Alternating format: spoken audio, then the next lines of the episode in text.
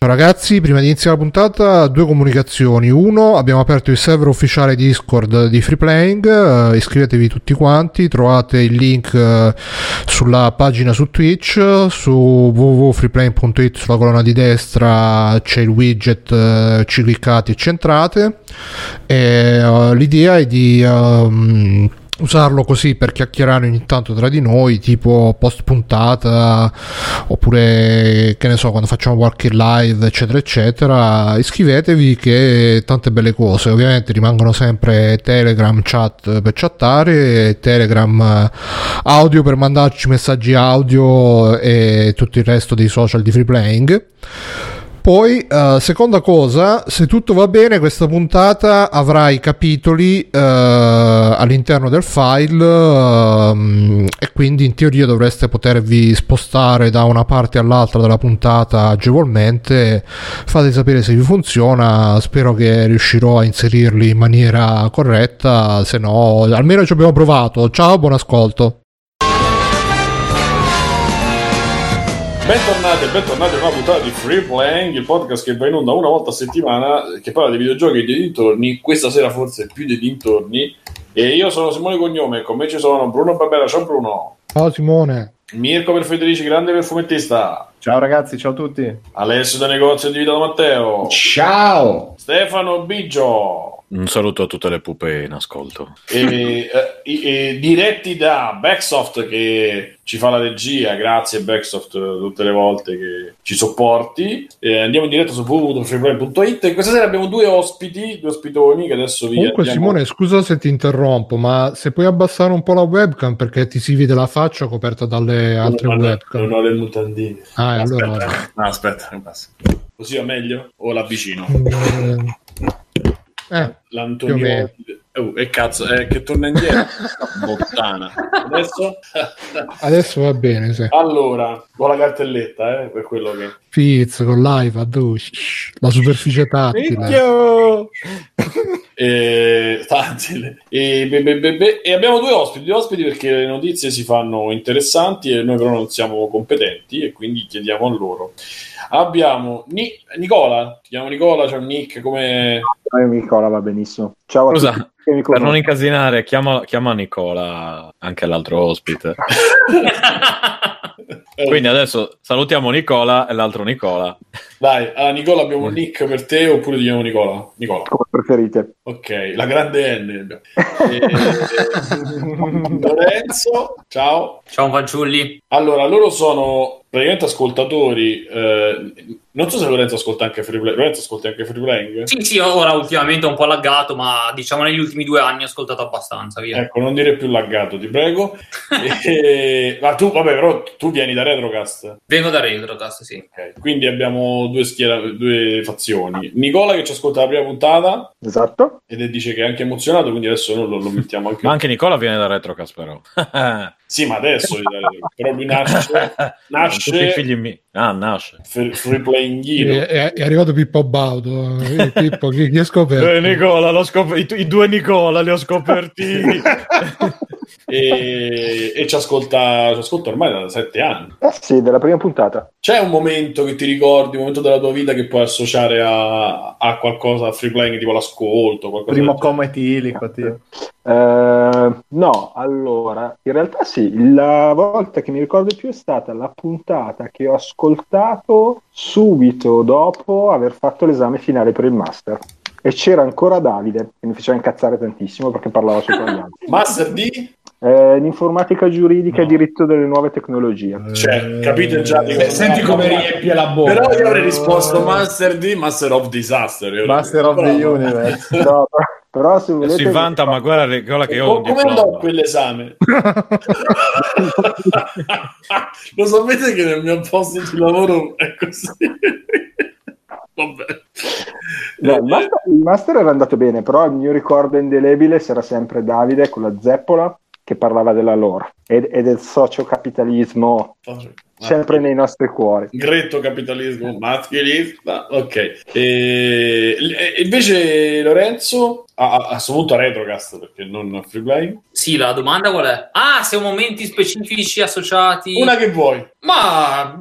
Porta un argomento a piacere. La domanda- No, non ho, non ho assolutamente capacità di portare argomenti a piacere. Non mi viene in mente assolutamente. No, mi viene in mente un momento che è stato all'incirca ieri, quando Bruno mi ha detto: Ma vuoi venire a fare questa puntata? Ho detto, sì, va bene, ma guarda, ti consiglio di chiamare anche Nicola da Retrocast che ne sa persino più di me.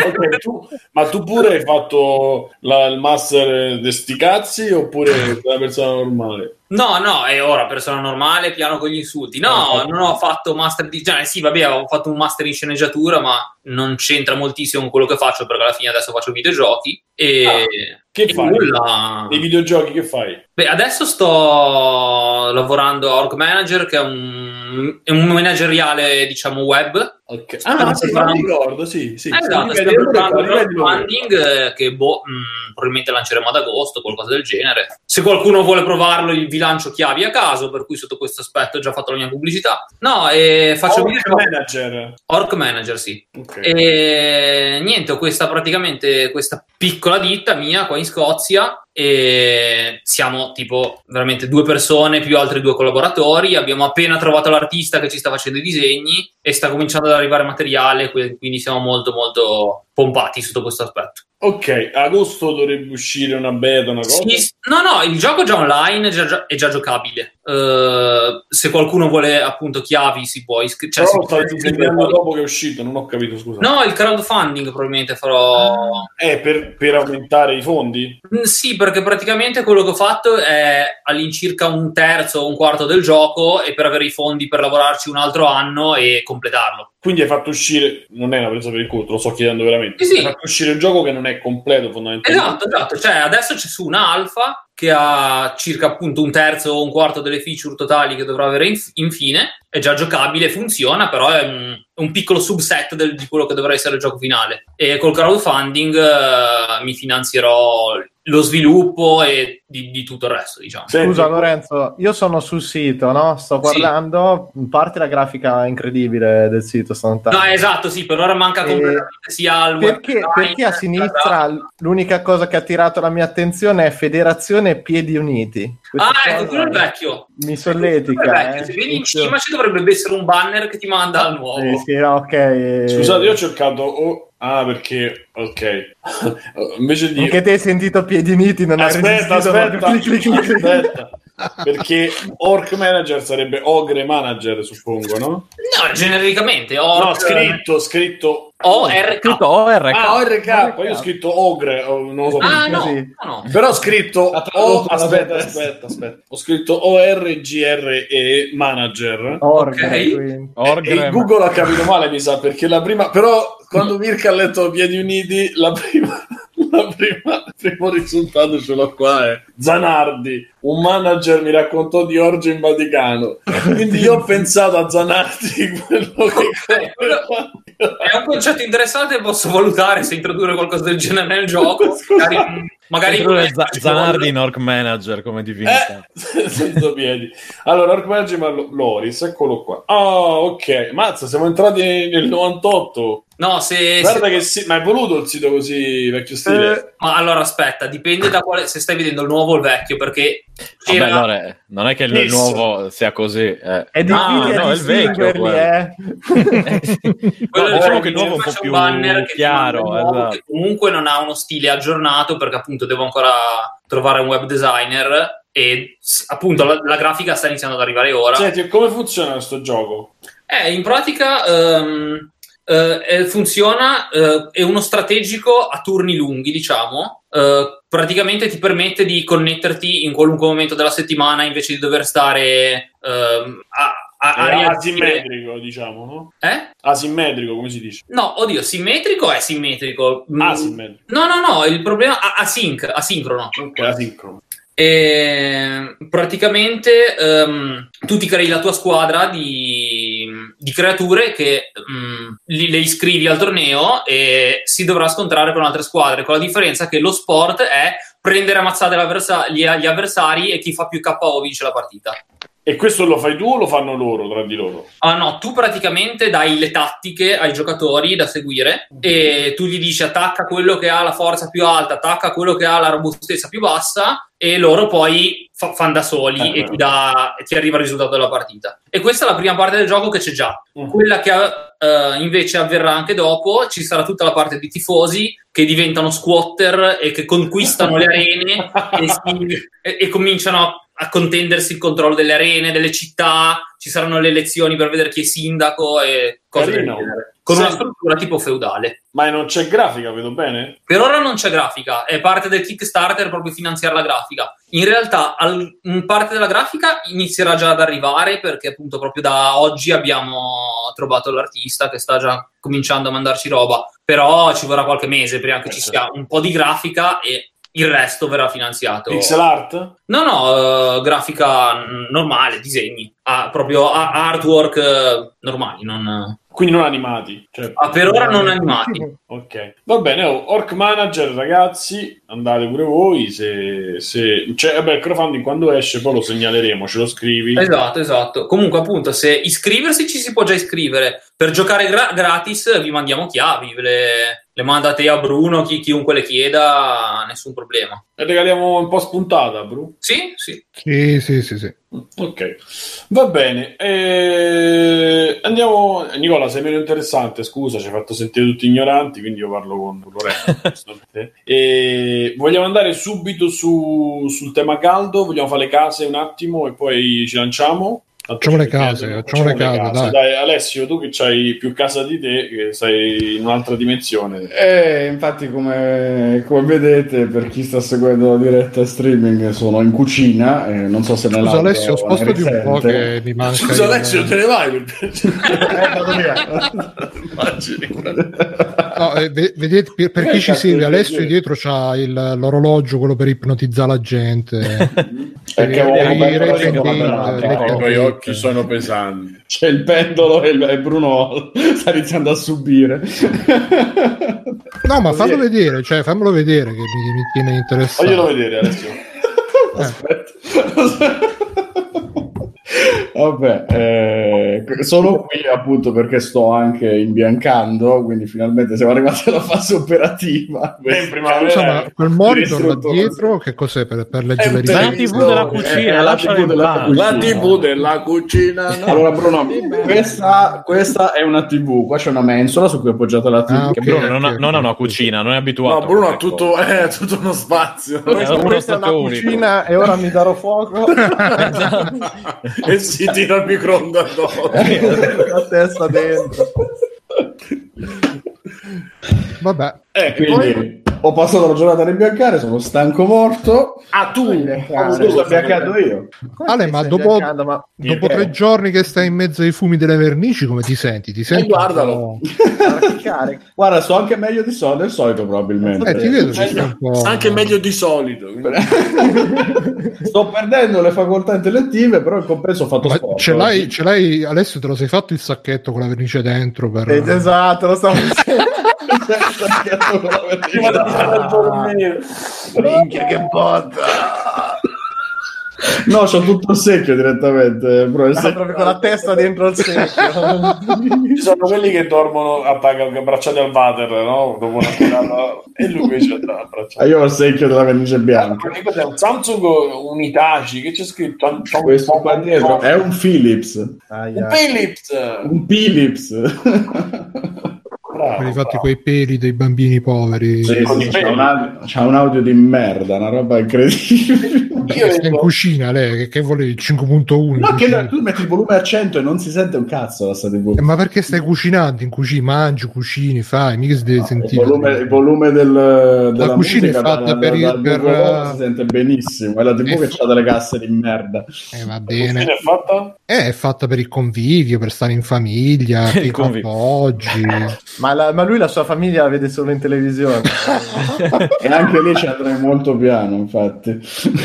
Comunque mi è arrivata una notifica su Facebook. Dai un'occhiata a trattori agricolo e altre super offerte nelle vicinanze. per quale motivo? Cosa hai cercato? Comunque te lo dice, eh, se clicchi sui tre puntini ti dice perché visualizzi quell'inserzione. eh. scoprirai perché sei appassionato. ti No, non di- me lo dice. Come no? No, no, guarda, quei tre puntini sulla è sponsorizzato. io voglio sapere. Se Sì. sai perché visualizzo questa Prodotti inserzione? consigliati presso Roma. Eh, vedi. Vabbè. Ah. Quindi è solo una roba geografica. E si sa che si sa che il trattore è il mezzo più utilizzato a Roma. Beh, la velocità ormai è quella. Effettivamente. mediamente. Comunque. Ehm, ok, casa, casa Bruno, Brunotti. Ah, io per questa settimana ho solo una storia triste, nel senso che sono andato a un supermercato dove non vado di solito perché mi trovavo là, uno di quelli piccolini, no? Stavo con la signora, dico, signora mi dà un po' di pomodori? Fa, sì sì sì, prendo questi pomodori. E fa, ah, questi sono ovetto, pomodori ovetto. Allora ho detto, dai, adesso faccio la battuta, così faccio il La brillantone, faccio il brillantone e, e sarò simpatico a tutti in questo paese dove tutti mi guardano con, eh, con sospetto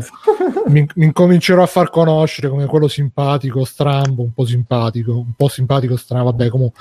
E faccio, ah, sono vetti, ma quindi c'è la sorpresa?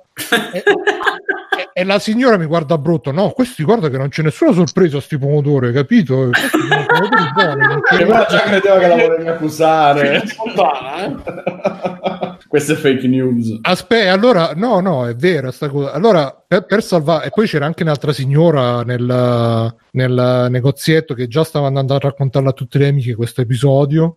e, e poi per, per cercare di salvarmi in corner, visto che siamo periodo, faccio: Ah, sì, allora sono vetti come uova di Pasqua. Così per, per cercare di salvare quello che mi vede ancora peggio. Ah, sì, sì, tra un po' è Pasqua. Comunque, niente, tieni. Voglio no.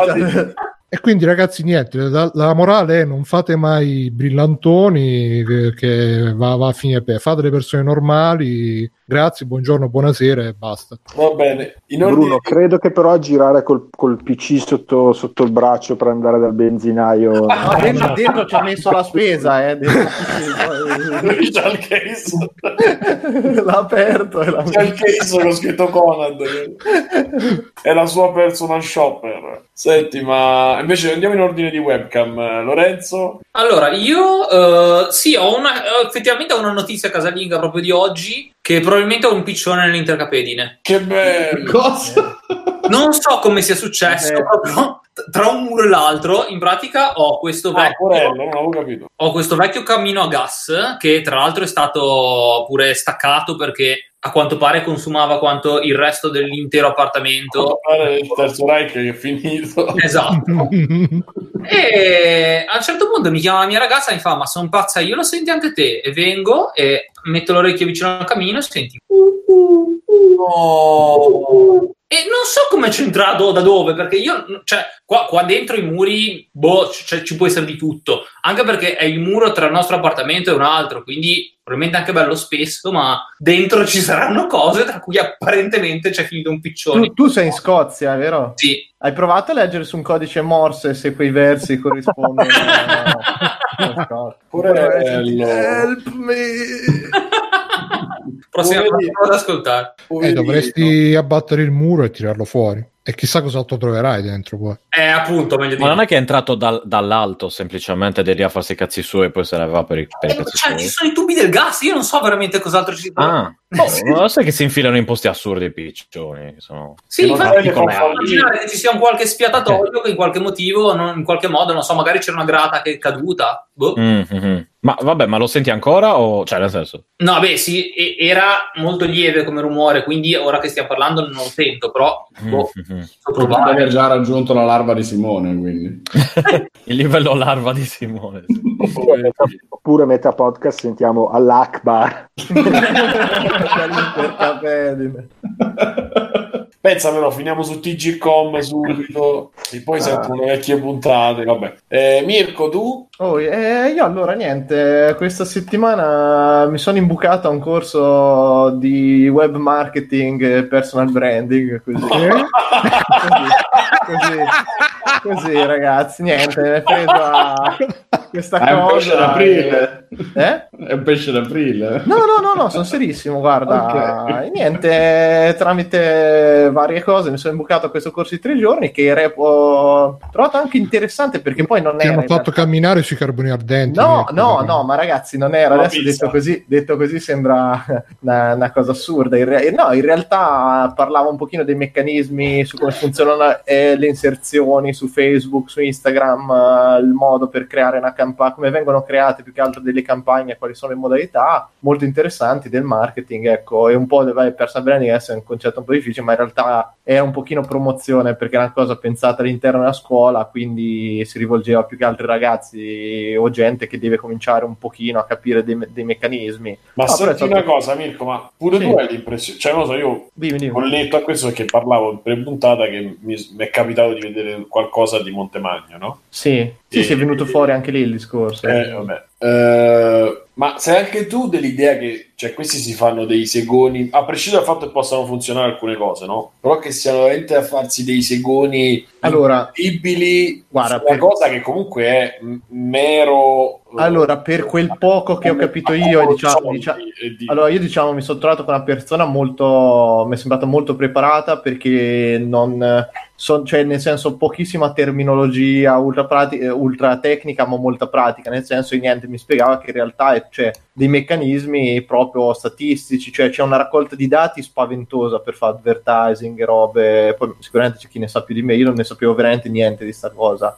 E quindi niente, mi spiega che c'è tutta una serie di meccanismi ovviamente combinati psicologici, quelli che un po' studiamo su, che abbiamo già sentito, che Bruno poi ne sa sicuramente più di me del tutto il discorso dei giochi d'azzardo, eccetera. Lì ci sono dei meccanismi, quindi qualcosa è legato ovviamente anche al campo visivo, le robe, cioè tutto un insieme di cose. Poi eh, per, per portare dei numeri, ecco diciamo, per portare dei miglioramenti, quelle che sono le visualizzazioni, la crescita della fanbase, oppure strategie che vengono fatte appunto su varie pagine, è stato molto interessante anche quello, capire per me capire quali sono gli step normalmente per eh, creare ecco così anche un influencer o vendere un corso online capito queste cose qui. Dall'altro punto di vista io sì quello che senti che diciamo anche in pre-puntata vabbè Montemagno per me purtroppo c'ha questa cosa di mettere dentro i grandi paroloni, c'è un servilismo nei confronti di questi personaggi che c'ha che è abbastanza terribile, cioè le- alla fine non sono delle interviste, le sue sono delle gross- grossissime leccate di culo purtroppo. Ah, hai visto quanto hai fatto? Eh, sei stato grande. Cioè io poi li vedo tutti, i video. Io non volevo parlare di... Cioè, questo, no, questo per- è un altro fatto, no? Però sentire... Certe volte è come se parlassero di storia dell'arte e io No, tenderei a... pe- almeno quello che ho visto, tenderei a metterli un attimo su piani diversi, capito? Non per quello, capito? Che sembra... no, non Sta seguire, cosa- sinc- sinceramente. Non lo so, ne, ne parlano con un... Io capisco la fascinazione, ma ne parlano come di una roba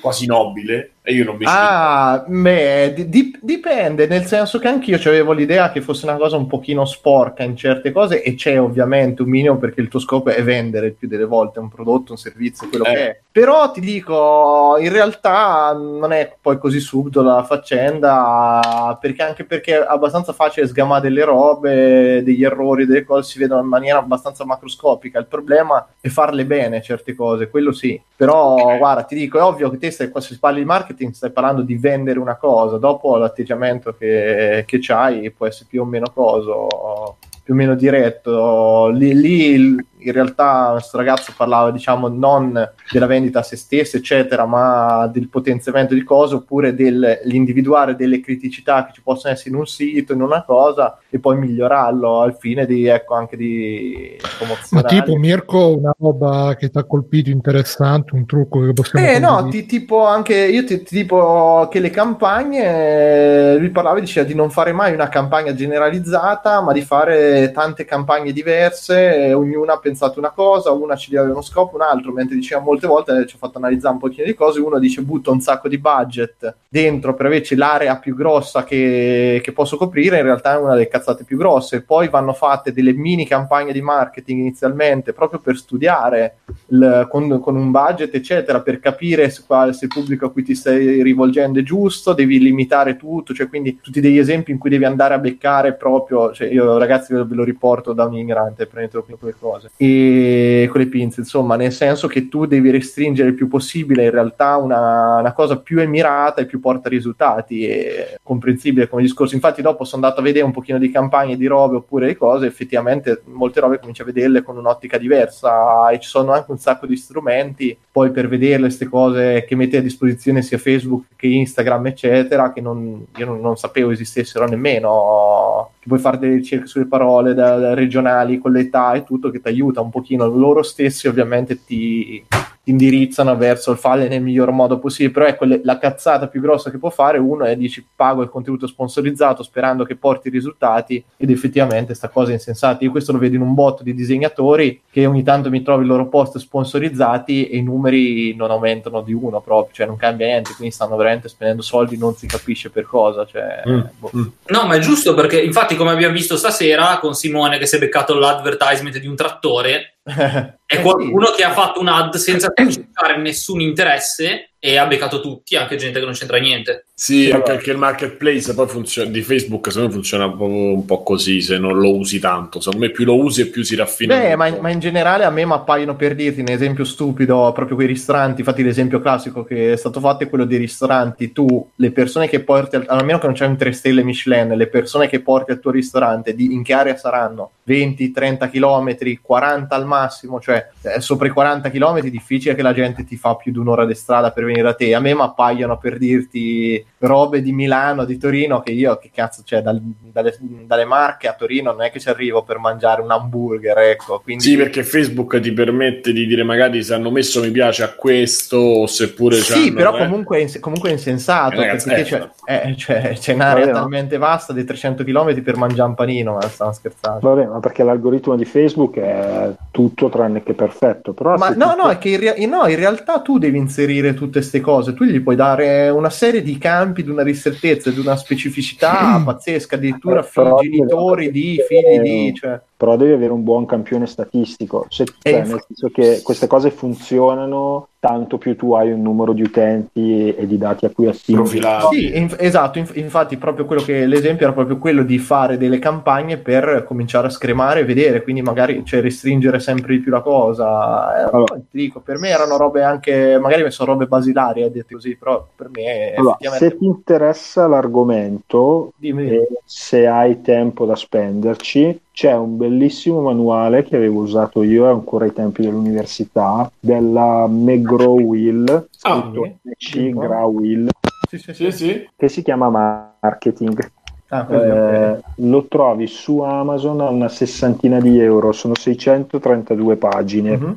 E, diciamo che ha delle cose estremamente interessanti perché ti spiega un po' delle logiche che tu eh, magari a livello inconscio percepisci, però eh, a, a, livello razionale è un po' difficile accorgersene, cioè banalmente eh, mh, presentavano degli studi di Walmart e di Costco, che sono due delle catene per, per i poveracci praticamente negli Stati Uniti, no? che mm-hmm. si rivolgono a delle aree di popolazione estremamente specifiche, cioè persone che comunque hanno un budget ristretto e per dirti delle piccole cose che hanno fatto, ad esempio in un periodo vendeva, in cui vendevano poco, era stato rompere le ruote dei carrelli, che sembra una stronzata, eh? Eh, no, no. però il fatto che la ruota del carrello sia storta ti impedisce di muoverti come tu vorresti. Quindi praticamente che cosa succede? Che il giro che tu normalmente faresti in mezz'ora lo fai magari in 45 minuti. Quindi Mirko diciamo ti devi mettere all'angolo della via della tua scuola e devi spaccare le gambe a quelli che passano.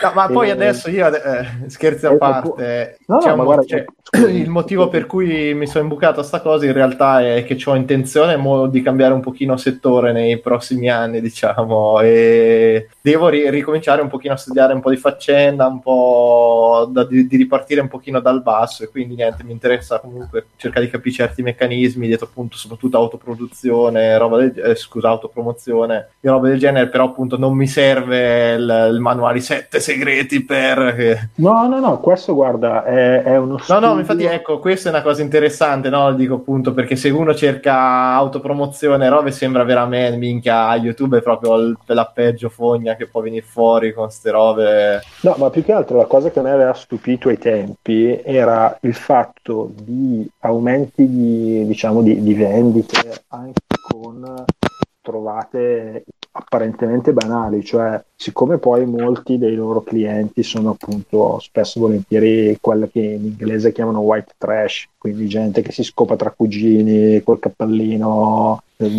sì, redneck, sì, sì, redneck pazzeschi. Ehm, in un periodo cosa avevano fatto? Avevano avvicinato pannolini e alcol, che sembra una stronzata, ma in realtà un botto di questa gente qua si ubriaca, poi il salto della triglia, che già statisticamente non è perfetto, gli riusciva meno e quindi spesso erano persone che avevano dei figli e quindi erano degli alcolizzati con dei figli. Cazzo facevano? Questa cosa, questa cosa, io la vivo cosa nel giornalmente.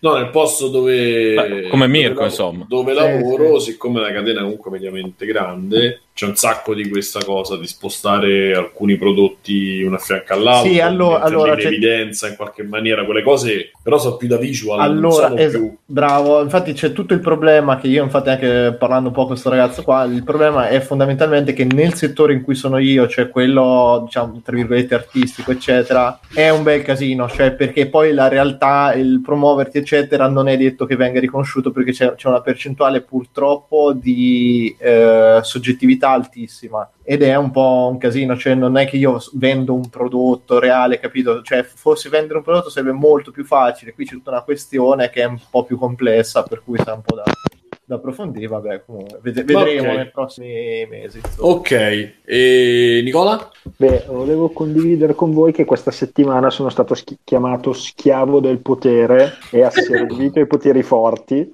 di persona per la prima volta in vita mia alla veneranda età di 36 anni.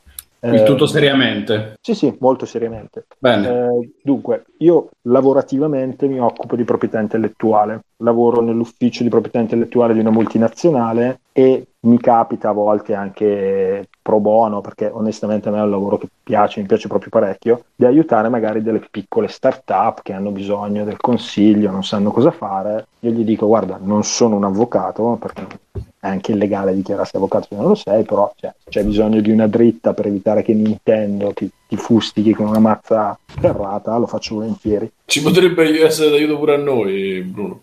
Sì, infatti, poi ne parliamo. No, quando volete. Sostanzialmente niente, arriva questo tipo che aveva una brillante idea, voleva sostanzialmente fare un video musicale utilizzando spezzoni interi delle, delle scene di GTA 5. Ah, Quindi beh. fare tutti i video di GTA 5 e metterci sopra della, della musica con una base che non era neanche la sua. Gli faccio, guarda, secondo me è un problema. Cioè, non penso che senza autorizzazioni sia una cosa che puoi fare in maniera molto tranquilla. Quindi io fossi in te sconsiglierei, soprattutto perché poi se lo metti su, su un canale YouTube e magari hai anche delle visualizzazioni che ti portano dei benefit monetari, hai anche un aggravante quindi rischi che ti sfondino. La risposta di questo mi fa, eh ma a me che cazzo me ne frega, i video li faccio andare al contrario. cioè al contrario nel senso flippati? Sì, sì, sì. Ah, flippati. per lui quello... Sì, no, no, anche la musica al contrario.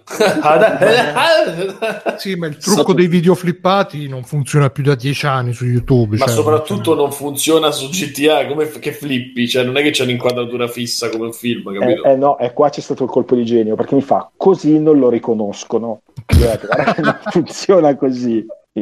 Non funziona così. In più, ti ripeto, senza autorizzazione, senza niente, Sony è una abbastanza attenta ai suoi, ai suoi contenuti. Secondo me te lo, te, te lo, buttano giù, butti via soldi. forse pure Rockstar in sé, magari, visto che. Eh, insomma, questo tipo mi guarda serissimamente. Tra l'altro, era amico di, di miei amici. Mi guarda e mi fa: eh, per colpa di gente come te, scusami. No, perché siete voi che avete rovinato questo mondo, perché ora la gente non può più fare quel cazzo che gli pare. Tu, servo del potere. Facevo, guarda che io veramente con lo Stato non c'entro assolutamente un cazzo. Tu hai studiato, allora hai dato i soldi dello Stato con l'università, allora sei parte del problema. L'hai abbracciato. Guarda, in realtà sono rimasto un po' così, ho provato la tecnica Andreotti, è, andato avanti, è andato avanti a insultarmi, poi non so come sia andata a finire, non mi interessa, credo non bene. Però cioè, mi capita spesso che magari amici o mi presentino quest- queste persone e la cosa che mi stupisce sempre è che un po' come sta funzionando in Italia con i 5 Stelle, quando gli dici qualcosa la risposta sempre è professorone. Eh, un po' sì, però dai. A quindi capita spesso che comunque siano squilibrati quelli che aiuti. Minchia. Ah, pensavo i 5 Stelle. Ah, no. è un po' sinonimo. non ho detto niente. Eh, mi, mi, era capitato di, di, fare un intervento contro il diritto d'autore, ma ti dico mille milioni di anni fa, dove spiegavo alcune cose che secondo me non andavano bene. Questo qua arriva e mi fa: Senti, io volevo fare Super Mario. cioè, non proprio Super Mario, però tipo Super Mario. Cioè, cioè, con uno, cioè già nazista. con uno che salta un po' come Super Mario, col colore di Super Mario, con il mondo di Super Mario. Secondo te mi rompono i coglioni? No, no, no, no vai tranquillo, ci vediamo in galera, Dio. Mi faccio, vedi tu. Oppure mi è capitato gente che mi diceva, allora guarda, io ho un prodotto, lo volevo chiamare Coca-Cola. Faccio, guarda, no, non puoi perché... Ma tu stai dicendo... senza un trattino va bene. Aspetta, aspetta, ma stai dicendo Coca-Cola per dire un, uno famoso o ti hanno detto proprio Coca-Cola? Coca-Cola. Perfetto. E, e, quando io gli ho risposto, ma guarda che quello è un marchio registrato di un'altra società. Questo mi fa, eh, ma che cazzo vuol dire? Io mica lo uso per fare bevande. Io, ah, ah. però perché, perché, lo chiami Coca-Cola? Perché richiama il marchio famoso. No, vabbè, ma perché suona bene. Eh.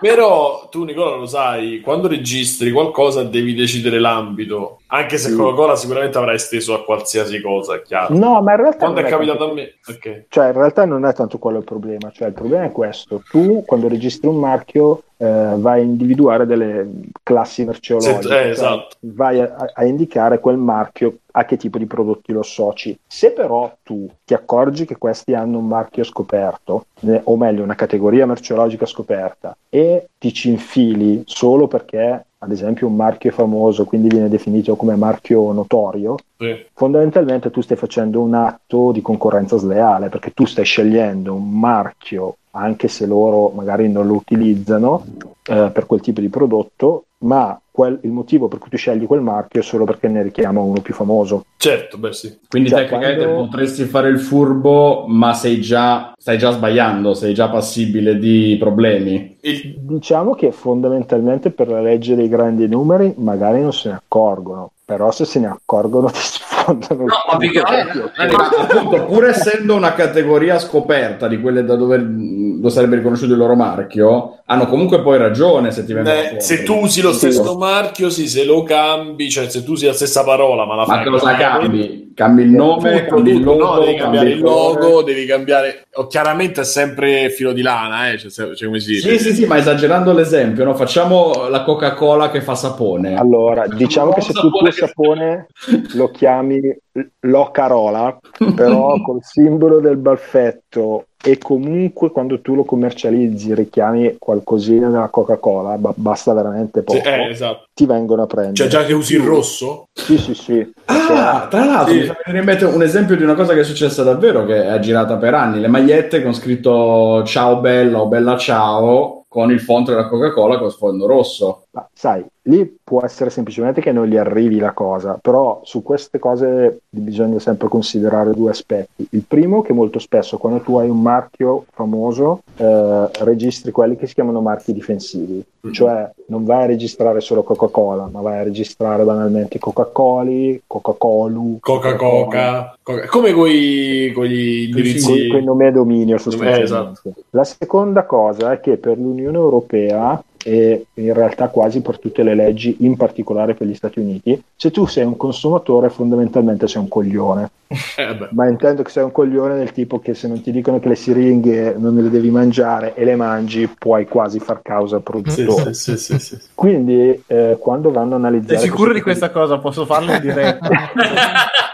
Beh, guarda, ci sono state... Allora, in Europa no. Eh, sei i tizi che si mangiavano il detersivo ultimamente. Sei un po' meno coglione, però per dirti, negli Stati Uniti era stato famoso il caso di, non so se, se l'avete mai sentito, di questa signora che stava guidando in macchina con un caffè di McDonald's poggiato nel portavivande fondamentalmente nel momento in cui questa signora ha inchiodato per il traffico, il portavivante si è aperto e lei si era ustionato all'area pelvica, mettiamola così.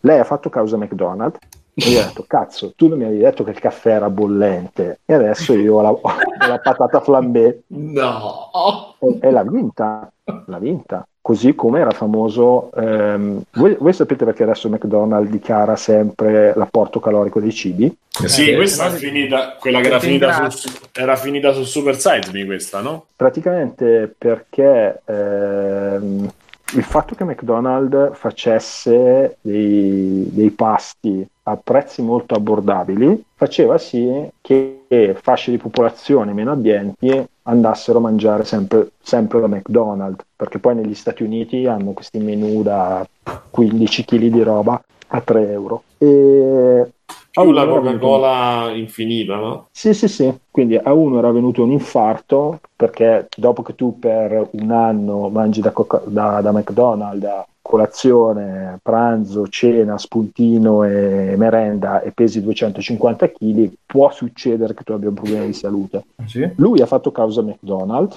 la motivazione della causa era che McDonald's non lo aveva informato dei rischi e i cibi avevano un prezzo troppo invitante. Quindi, siccome per la legge americana, se sei un consumatore sei un coglione, non puoi dire cazzo sto sviluppando un campo gravitazionale, forse mi devo mettere a dieta. La colpa era di McDonald's se questo ha avuto un infarto. Quindi questo sì, per dire che una, poi... una figlia che fecero la sì, stessa sì. cosa. Perché poi la fanno le class action, capirai? Eh, ma per via di questi estremismi che nelle scatole delle cover degli iPhone ci deve essere scritto non contiene l'iPhone.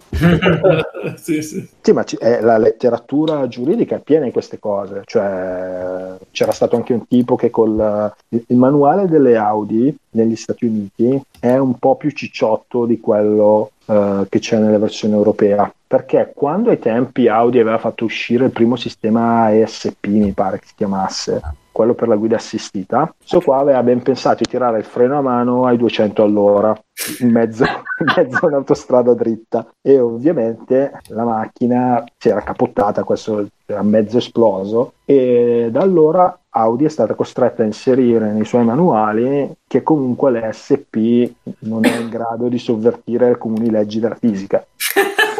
Sorprendentemente, però purtroppo perché c'è, io non lo accetto perché questa è una cosa nei, di poteri forti.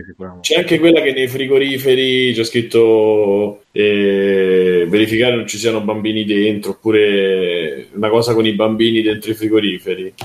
No, questo comunque per ricondurre via tutto, fondamentalmente per come è strutturata la legge in, in Italia, in generale in Europa, se tu fai qualcosa che può richiamare un marchio di un'altra persona e sviare la clientela che è convinta che il produttore sia lo stesso, anche se i due beni sono completamente diversi, nel momento in cui se ne accorgono ti, ti bruciano vivo.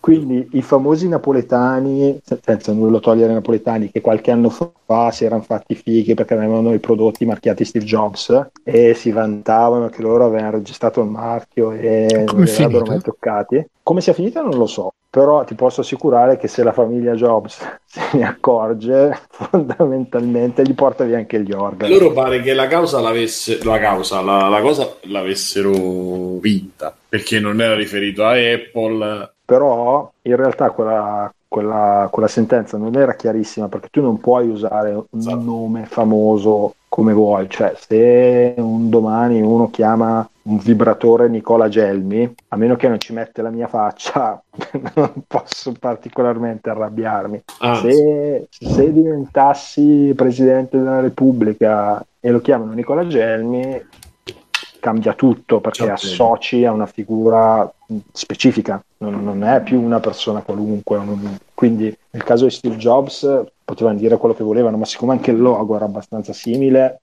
secondo me semplicemente hanno avuto mezza ragione in prima istanza, ma poi anche perché poi la causa gliel'aveva fatta Apple bisogna vedere se la causa gliel'avessero fatta gli aventi, gli eredi di Steve Jobs per l'utilizzo del nome cosa che poi non è escluso che sia, che sia stata successa, eh? esatto. che sia successa, scusate. Va bene, Stefano, tu una casa? Io ho la mia triste esperienza con, uh, vabbè appunto adesso sono, sono in solitudine, quindi posso mantenere un volume di voce alto dopo del tempo e praticamente la mia, la mia, esperienza è stata una triste esperienza sabato notte con la PlayStation Vita, contro la quale mi ero incapponito eh, per voler giocare a tutti i costi a Super Robot Tyson eh, cioè Super Robot Wars 5, che avevo ma necessitava di eh, firmware eh, più alto. Dato che non avevo nessuna intenzione di stare lì a mettere il firmware, in incoglionirmi, eccetera, ho iniziato a maneggiare un po' col, col tutto. Nel, non capivo se era possibile farlo, non era possibile riuscire, perché c'erano delle patch che metteva in automatico un programma eh, per riuscire a far andare il gioco anche sui firmware più bassi. Il mio problema era tutto lì, farlo andare su un firmware più basso senza stare lì a fare l'aggiornamento, che è possibile, ma mm, non mi faceva neanche perdere il, il, le, modifiche, balle varie, perché quello non, non c'era nessun problema. Però eh, mi, mi, rompeva le scatole perché non mi ricordo cosa tutto dovevo fare per fare l'update così. Insomma, l'ho finita alle 4 del mattino eh, comprando una SD to Vita che l'aggeggio, l'accrocchio per leggere le SD normali nel, nella PlayStation Vita. Io ho una SD originale da 64 giga, pagato una marea di soldi a suo tempo. E, e niente, e quindi perché in parole povere ho bloccato il, l'accesso della PlayStation Vita alla sua stessa memory card. E quindi non, non, non posso più fare niente, più o meno. E, e adesso te lo dai in fronte la, la PS Vita. E adesso più o meno, adesso ho preso quella, dovrebbe... Allora, se non ho capito male, quello che ho fatto, che ho sbagliato, è che adesso l'unica cosa che ha accesso è l'SD 2 Vita, che non ho però, perché utilizza un tipo di, di, di, di come dire... Eh, insomma, no, non è che di file system, utilizza un, un, accesso diverso, diciamo, rispetto alla memory card normale. Io nelle varie opzioni che potevo mettere, ho scelto, c'era tipo quella, sì, solo per utenti avanzati, ma io sono un utente avanzato, ma cosa me ne frega? e, quindi, e qui è andata a finire come è andata a finire, insomma. E alle 4 ho detto ok basta, ne ho comprato due perché ho detto mi deve arrivare prima che io vada a Cagliari e spero che sia arrivata adesso se registriamo domenica. Scusa, non è che se ne compri due ancora... arrivano al doppio della velocità. no, ma ho preso due, due dei Bay da, da, due venditori diversi in due ah. punti diversi. Da, c'è uno dalla Germania e uno dalla e gliel'hai detto, gli hai detto adesso ragazzi dovete tipo... Adesso dovete combattere chi vince gliene compro altri. no, e quindi niente, più o meno la la cosa è che è possibile che abbia perso tutta la, la roba che avevo nell'SD. Non, sì, nell'SD, nella memory card. Avevi Avevo i programmi, gli emulatori, Polysnout, tutte quelle cose lì, capito? Giochi oh. vari ed eventuali, avevo anche quelli, cioè avevo anche giochi comprati, quelli presi dal PSN, insomma. Vabbè, anche giochi comprati. Eh, no, ma comunque li avevo presi tutti fino a che non No, ne avevo un sacco, sì, che non è uscita la modifica. E ne avevo un po'. fino a quei 5 minuti dopo. tchau, foto. no, no, e, no, la rogna non erano tanti giochi perché alla fine, allora, mettiamola così, la PlayStation Vita, quelli belli, li, li avevo comprati tutti o li avevo presi con, um, col PSN ogni mese e alla fine li avevo, cioè li avevo giocati tutti quelli belli che volevo giocare. La modifica è uscita dopo. Eh sì, ho sbagliato e la modifica è uscita dopo per assurdo e non mi ha permesso di giocare a grandi cose. E, insomma, perché quelle belle le avevo, non è che ce ne fossero così tante, alla fine le avevo già giocate. Però avevo tutti, eh, tutti i cacchio di emulatori lì dentro che non so se li ho persi oppure no, con tutte le ROM, eccetera, eccetera. E quello un po' mi, mi rompe di più le scatole. Ma vabbè, sarà un'occasione per installare altri emulatori di nuovo. Cosa ah, più che altro c'erano anche i save dentro? Come? C'erano anche i save? Eh, non lo so.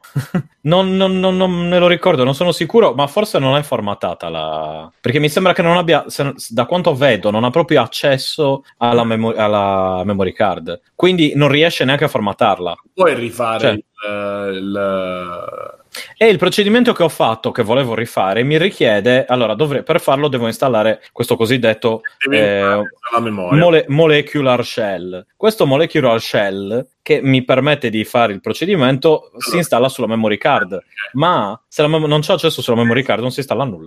Eh E quindi, esatto, come... Eh, Stefano, hai provato a mandarlo in assistenza? Che... sì. Non mi piace la, la, roba pirata, non mi funziona, ragazzi. Ma cosa mandi in assistenza? Ma è fuori, è fuori garanzia. Io con la 360. No, no, non sono a quel livello ancora. Cioè, Microsoft no. stavolta passi. Esatto. Famo vinta di niente, esatto. No, ah, ah no, no, la prossima volta ti spezzo le mani. Che figura di merda. No, e quindi, no, allora esiste anche il metodo per fare il mega reset totale tombale, ma voglio evitare adesso, ci metto di meno a fare quello, capito? Eh, vediamo un po' come va. Stefano, no. è uscita oggi la notizia che è stata scoperta una versione di GTA 4 per PlayStation esatto. Piano, era pesce da pire, scusate. Sì, esatto. Era bellissimo, era un pesce da pire stupendo che, che mi ha riempito il cuore di gioia. Su una, una, una finta beta su PlayStation Vita che, che, sarebbe dovuto uscire e salvare la console, eh, chiaramente su PlayStation 4. Ed era bellissimo, sempre nel solito sito Wololo. Eh, se uno scende, c'è il link, dice potete trovare l'immagine qui, clicchi e c'è il solito riccroll che fa mm. intuire che la cosa non è andata a finire come. Magari hanno sbagliato a linkare, che ne sai. Penso anche io, chiaramente. Cazzo, Stema, a te basta dire che si possono mettere gli emulatori che vendono qualsiasi cosa, cioè se te lo dice Elon Musk ti compri la Tesla domani. Ma io guarda che adesso... Meno male che gliel'hai detto. Io ti ho già fatto... Noi ce l'abbiamo a morte con lui, lo sfottiamo sempre la stessa cosa, però anche gli estranei, siete... eh? lo sanno. No, ma allora, a parte che appunto quando ho visto che Switch adesso è possibile modificarla e metterci gli emulatori, ho detto, mmm, però ho detto c'è già PlayStation Vita alla fine, però Switch c'è lo schermo più grande, mm, non lo so, non lo so, sono indeciso, quindi vediamo. Però per Switch aspetto, mi ricordo cos'è che ho detto, ah se esce questo allora la compro, però non me lo ricordo cos'è che ho detto. Era qualche gioco che non mi ricordo, boh, comunque. Eh, devo, dovrei vedere com'è la situazione dell'emulazione lì, cioè, eh, questa è una cosa. Simone sta facendo la ginnastica, quella di Skinner. Sta facendo, sì, ma esatto, io, io sono zitto, ma... Eh... Stavo scrocchiando le spalle. Eh, sì, sì, quella di Skinner con il vitelore a vapore. Esatto, cosa sto facendo? Cosa che diceva? Le mie... Oh, è così isometrica. Eh, esatto, è così isometrica. Comunque, Vabbè. e niente, quindi vediamo come andrà a finire. Isometria, isometria sovrintendente Chalmers. e niente, adesso però anche non posso guardare lo schermo, ragazzi, perché c'è l'orologio di, di, Ma, di, di Matteo, ciao, di Alessio. Lo devo, uno puntate per sbagliare il nome. L'orologio di Alessio che mi ipnotizza, mm. mi, mi pinotizza. Lascio, lascio, Alessio è bellissimo. Bravo, mi fa il pinotismo. Pinotismo. Folletto. Adesso stiamo no, come la Zanicchi va, sì. come la Zanicchi va a cagare dietro. Esatto. Mi vedete in piedi sulla sedia che faccio... Va bene, allora, eh, la, mia, la mia è stata appunto eh, di tutte quelle che potrei raccontare, è troppo fresca questa, è troppo bella per certi pezzi. Oggi ero nel mio posto di lavoro eh, la situazione è questa: coppia eh, di due di Walmart. Lui bassino, lei tutta rasata, anche avanti con l'età, lei un po' pingue con questo corpo un po' così, lui normale, bass, bassino, pelato, e particolare, lacrima nera tatuata qui, eh, sotto in, l'occhio perché ci esattamente in, in, in, tuta beh la lacrima vabbè e... potrà essere ovunque la lacrima eh. sì, vabbè. con, un, con un cagnolino bellissimo c'è questo cagnolino che è molto è iperattivo e salta da baci fa cose da cane da cane e sovraeccitato eh, arrivano da me, eh, mi chiedono qualche cosa, mi cominciano a chiedere qualche cosa e questo cane, io guardo sto cane, siccome lo conosco un po', insomma, me lo ricordavo che era espansivo, io mi fermo tutti i cani, infatti probabilmente prenderanno in giro, non lo so, nel quartiere, guarda, quello è scemo dei cani. Eh. Io se c'è un cane, eh, eh bacetti, cosa, a 10 minuti con tutti i cani che trovo. E quindi comincio a giochicchiare questo cane che con tutta la gente, io stavo lì, eh, il, l'altro cliente, insomma, comunque era, era preso bene. Passa questa signora davanti e il cane mentre nella foga gli salta un pochettino ma non fa niente eh? cioè non, la tocca non la, non, cioè, la tocca. ha fatto un mezzo balzo sì e l'ha sfiorata no? allora eh, il signore fa eh, scusi signora vabbè un po' così fa eh, è un po' iperattivo no insomma così ha detto scusa però ha detto è un po' iperattivo così tanto non gli ha fatto niente insomma cercava di minimizzare no? la signora che non stava molto bene pure lei cioè questi erano così chiaramente detta signora ha fatto niente, così perché insomma, la signora eh, cammina si gira e fa, beh, niente. Fa perché che... Eh, si guarda la gamba, chiaramente non c'aveva nulla, neanche il vestito sporco, neanche sgualcito, cioè non l'aveva veramente, praticamente non l'aveva toccato. Comunque non è importante. Quello gli fa, perché che, che io ho fatto? Beh, adesso il cane ha saltato, mi è venuto addosso. Eh, che, questi sono meglio dell'omini. Eh, io, che, che cazzo te guardi? Perché... cioè, prima la confonde col delirio e poi che no, cazzo no, lei. Sì, ma era Lorenzo questo. Sì, sì, sì, ah, era, vedi, oh, bada. Praticamente la signora ha cambiato faccia, la signora non sta bene, cioè secondo me non sta bene, c'è dei problemi, ok. Eh, e c'è questo, questa, questo clash eh, eh, multietnico. Il, mio, il negozio dove lavoro è a metà tra una zona molto residenziale e una zona molto popolare quindi dentro si scontrano queste anime, no? diciamo diverse.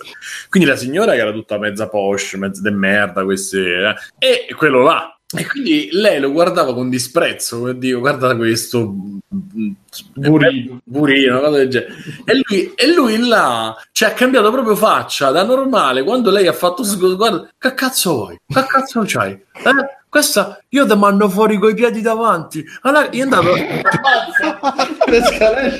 andato no, gli è andato sotto. Che cazzo te guardi? Eh? Perché questi sono meglio dei cari. Mo quasi quasi lo slego te faccio sbranare.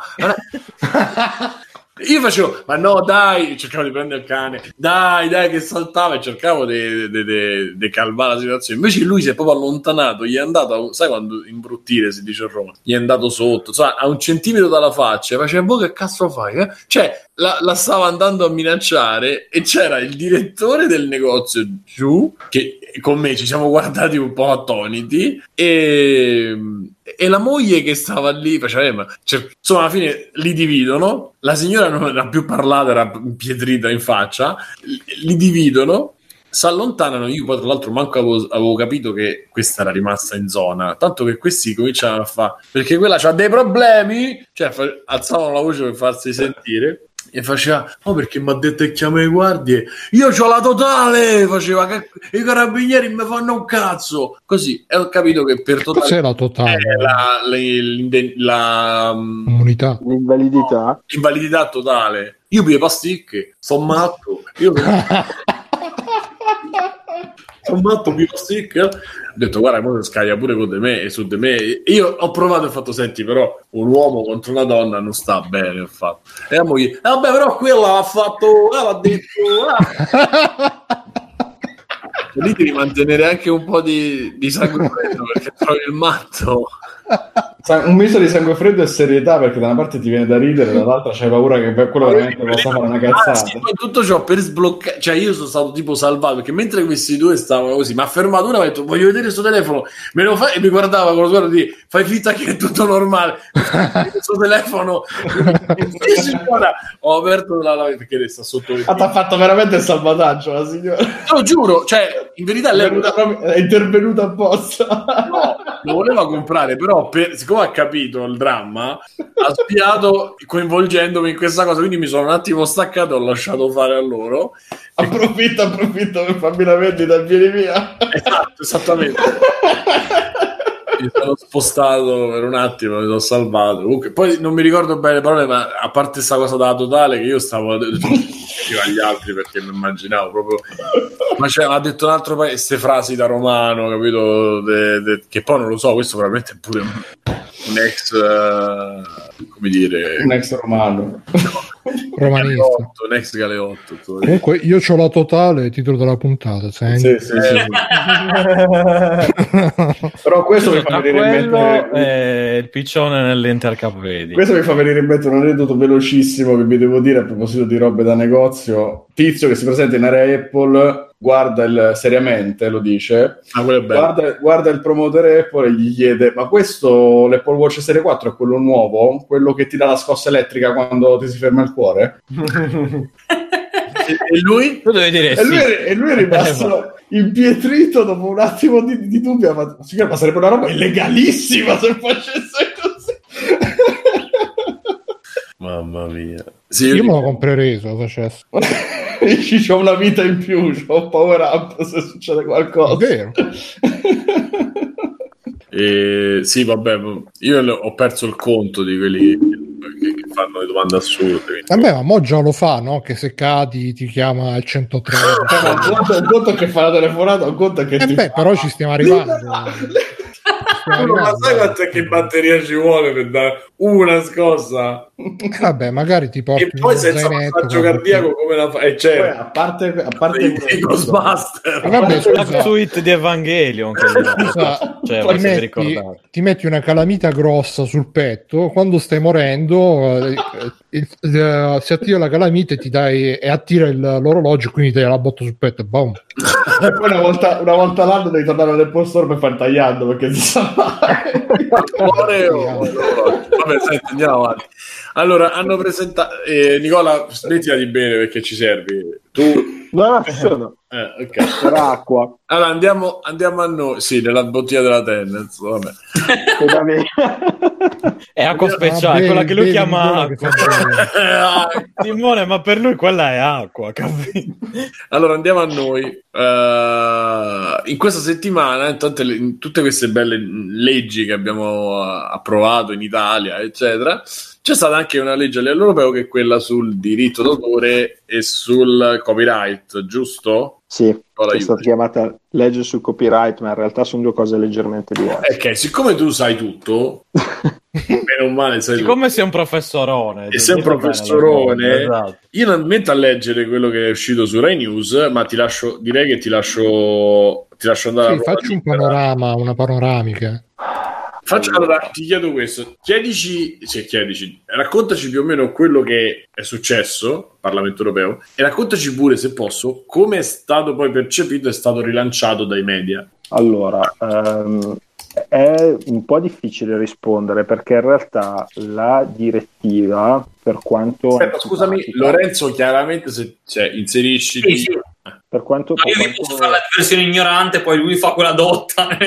Facciamo così, così Nicola ti, ti corregge. Eh, esatto, io dico le cazzate, poi lui mi corregge. Mi sembra ancora. Sì, penso che è troppo brillo per. Quindi... C- così sembra lo stronzo proprio spocchiosissimo. Dai, no, dai, allora, con la laurea in informatica giuridica. Vai, Lorenzo, vai, così vediamo se hai capito bene. Nicola ti corregge. Ti tu fai un po' della strada, dai. Mm, diciamo che. Um i problemi di questa direttiva, che appunto se la rimpallano fin dall'estate scorsa, eh, quelli che erano stati impra- evidenziati eh, dai media, dal grande pubblico, diciamo, erano principalmente due. Erano uno, questa cosiddetta tassa sui link, che a quanto pareva eh, sembrava che ci fosse il rischio che siti aggregatori di notizie come Google News dovessero pagare una tassa al giornale di riferimento per il solo fatto di averli linkati, il che, messa così, non ha nessun senso. A quanto ho inteso, c'è il rischio che la versione originale di questa direttiva avesse qualcosa di interpretabile in questo senso, ma come vedremo non è più così. E eh, l'altra, l'altro articolo grandemente criticato, che era quello che era noto come articolo 13, poi ha cambiato numero. Questo precede, quello dei link era l'articolo 11, anche, anch'esso che ha cambiato numero nella versione definitiva. Articolo 13 invece diceva che eh, il content provider eh, diventava responsabile dei contenuti caricati dagli utenti e di conseguenza doveva, a quanto si diceva nei media, applicare dei filtri automatici per evitare che eh, gli utenti caricassero cose illegali. I Ora, questo sulla carta ci può stare, poi all'atto pratico la gente diceva ok, però è un rischio perché ci sono i falsi positivi, c'è il diritto di parodia e soprattutto una volta che mi obblighi a mettere un filtro automatico eh, ad aggiungermi ma filtra anche quest'altra cosa, ma filtra anche quest'altra cosa è un attimo. Però anche questo, come vedremo nella versione definitiva, non è effettivamente successo. Per cui di nuovo, per quanto sono riuscito a intendere io, e di nuovo poi passo la parola a Nicola per correggermi, quello che è successo è che questo ex articolo 13, eh, tra l'altro guardando anche nel sito, c- c'è il sito ufficiale dell'Unione Europea con le frequently asked questions e, e spiega tutto anche lì. Se, se ti guardi tutti gli articoli che trovi in giro, allarmismo, poi guardi le domande, guardare il testo stesso è complicato, ci ho provato, è molto complicato, però se ti guardi anche le loro domande mi sembra abbastanza chiaro quello che dicono. Innanzitutto, um, la direttiva non specifica come i content provider dovranno effettuare il controllo. Per cui non è che ti dicono noi ti diamo questo filtro, stile Chinese firewall, e tu ce lo butti su qualunque cosa sia, magari pure closed source, se lo devi mettere sul tuo server. No. Loro dicono genericamente te ne devi in qualche modo occupare in modo ragionevole. Mm, mm, per cui è molto molto più giocabile. Inoltre ci sono una quantità notevole di eccezioni, tipo come si parlava sempre dei meme, Uh, le cose più o meno tipo i meme sono state esplicitamente escluse dalla direttiva. A quel anche, punto, anche Wikipedia, eh. Esatto. Anche quello. Esatto. A quel punto ti chiedi com'è fisicamente possibile fare un filtro automatico che, che, che fa queste differenze. Non è, non è, fisicamente possibile perché il filtro non può sapere se tu stai utilizzando addirittura di parodia o meno, o quindi ci sarà sicuramente da fare qualche controllo manuale. Poi questo dipenderà anche perché altra cosa che non si sa è che per quanto il Parlamento abbia votato la legge deve passare ancora per il Consiglio d'Europa che magari ci fa altre modifiche, ora non so l'iter preciso ma più o meno, quindi non è ancora definitiva definitiva. Inoltre poi ci saranno due anni per, in, nei quali i paesi avranno il tempo di implementare effettivamente la legislazione nazionale, per cui bisognerà vedere come funziona davvero. Comunque per l'articolo 13 c'è stato molto allarmismo, per l'articolo 11 ancora di più, perché eh, nella versione attuale, a quanto di nuovo io ho inteso, eh, il solo fatto di linkare qualcosa non comporta niente, puoi farlo. E persino mettere un piccolo excerpt puoi farlo senza problemi. Quindi siti come Google News sono completamente a posto. Ora, siti che ti prendono un articolo, eh, te lo copiano in gran parte o che magari te lo traducono e basta, come tagliuzzandolo, come fanno alcuni, potrebbero avere problemi, ma sinceramente se quel genere di siti lì ha problemi, a me sta benissimo, perché di fatto aggiungono solo rumori invece che aggiungere contenuto. Comunque adesso passiamo la parola all'esperto, mi correggerà le cazzate che ho detto. Quindi i memini sono no, no. salvi? Sì. I memini allora, sono ma in realtà praticamente hai detto tutto più, più, che giustamente. Faccio giusto due precisazioni al volo. Allora, il primo punto è che in questo caso si parla di una direttiva europea e non di un regolamento e questo già fa una grossissima differenza perché quando l'Unione Europea fa una direttiva Uh, vuol dire che sostanzialmente l'Unione Europea è, è come se uh, applicasse uh, direttamente, non è proprio così, però per darvi un'idea, applicasse direttamente all'interno della, della legge di uno Stato membro una, una forma legislativa decisa a livello europeo. Nel caso invece, in questo caso della direttiva, quello che fa l'Unione Europea è dire ok, io ti do una lista di obiettivi, come li raggiungi, state, devono essere coerenti con le finalità della norma, però eh, gli Stati membri hanno un, un margine di manovra più ampio sostanzialmente perché lo devono recepire attraverso un'attività legislativa che è interna degli stati. Uh, l'altra precisazione che faccio purtroppo eh, è questa. Io personalmente sono contrario al diritto d'autore. Sono contrario al diritto d'autore per, perché per come era stato concepito non è più applicabile al giorno d'oggi. Il diritto d'autore è un diritto che ha una durata di 70 anni dalla morte dell'autore di un'opera creativa oppure nel caso di più autori eh, dalla morte del coautore più longevo. Questo vuol dire che eh, se viene applicato banalmente al mondo dei videogiochi tu hai una protezione che è eterna perché eh, anche, anche il primo Doom per PC è coperto pienamente dal diritto d'autore. Nel caso di Doom, che può essere stato oggetto di riedizioni, è un conto, però nel caso di tanti piccoli giochi che non hanno più um, diciamo, nessun, nessun, introito economico né per l'autore né per il publisher, non ha, non ha molto senso perché che danno economico ti faccio se, sono, diciamo, se sei tu il primo che poi non li sfrutta. Il motivo per cui questa direttiva era partita in maniera così aggressiva è sicuramente derivante dal fatto che eh, i legislatori di tecnologia non capiscono veramente un cazzo. Scusate il francesismo, ma eh, nel 90% dei casi sono persone che usavano il Nokia 3310 e lì sono rimaste non hanno la minima idea di come, di come funzioni l'internet. Dall'altra parte però eh, c'è anche un grossissimo problema di responsabilità nei confronti di chi dà gli spazi online. Eh, anche, anche diciamo, considerando le responsabilità degli utenti e quant'altro, eh, negli ultimi anni e parlo tranquillamente degli ultimi dieci anni, l'Unione Europea ha sempre cercato di muoversi nel senso di responsabilizzare un minimo chi dà degli spazi online. Scusa Nicola, Perché? ti interrompo un attimo, ti puoi avvicinare un po' al microfono che ti si sente un po' basso? Ok, mi sentite così? È un po' meglio, dai. Ok, ehm, negli ultimi dieci anni, dicevo, l'Unione Europea ha cercato di mettere un po' di responsabilità anche in capo a chi dava degli spazi online, non solo per una questione di censura del fatto che i poteri forti sono cattivi, eh, ma anche per il fatto che banalmente se tu sei un provider di un servizio e hai degli strumenti che ti consentono di effettuare un controllo su quello che c'è caricato, se uno ti carica su uno spazio che ha noleggiato da te 14 terabyte di film pirati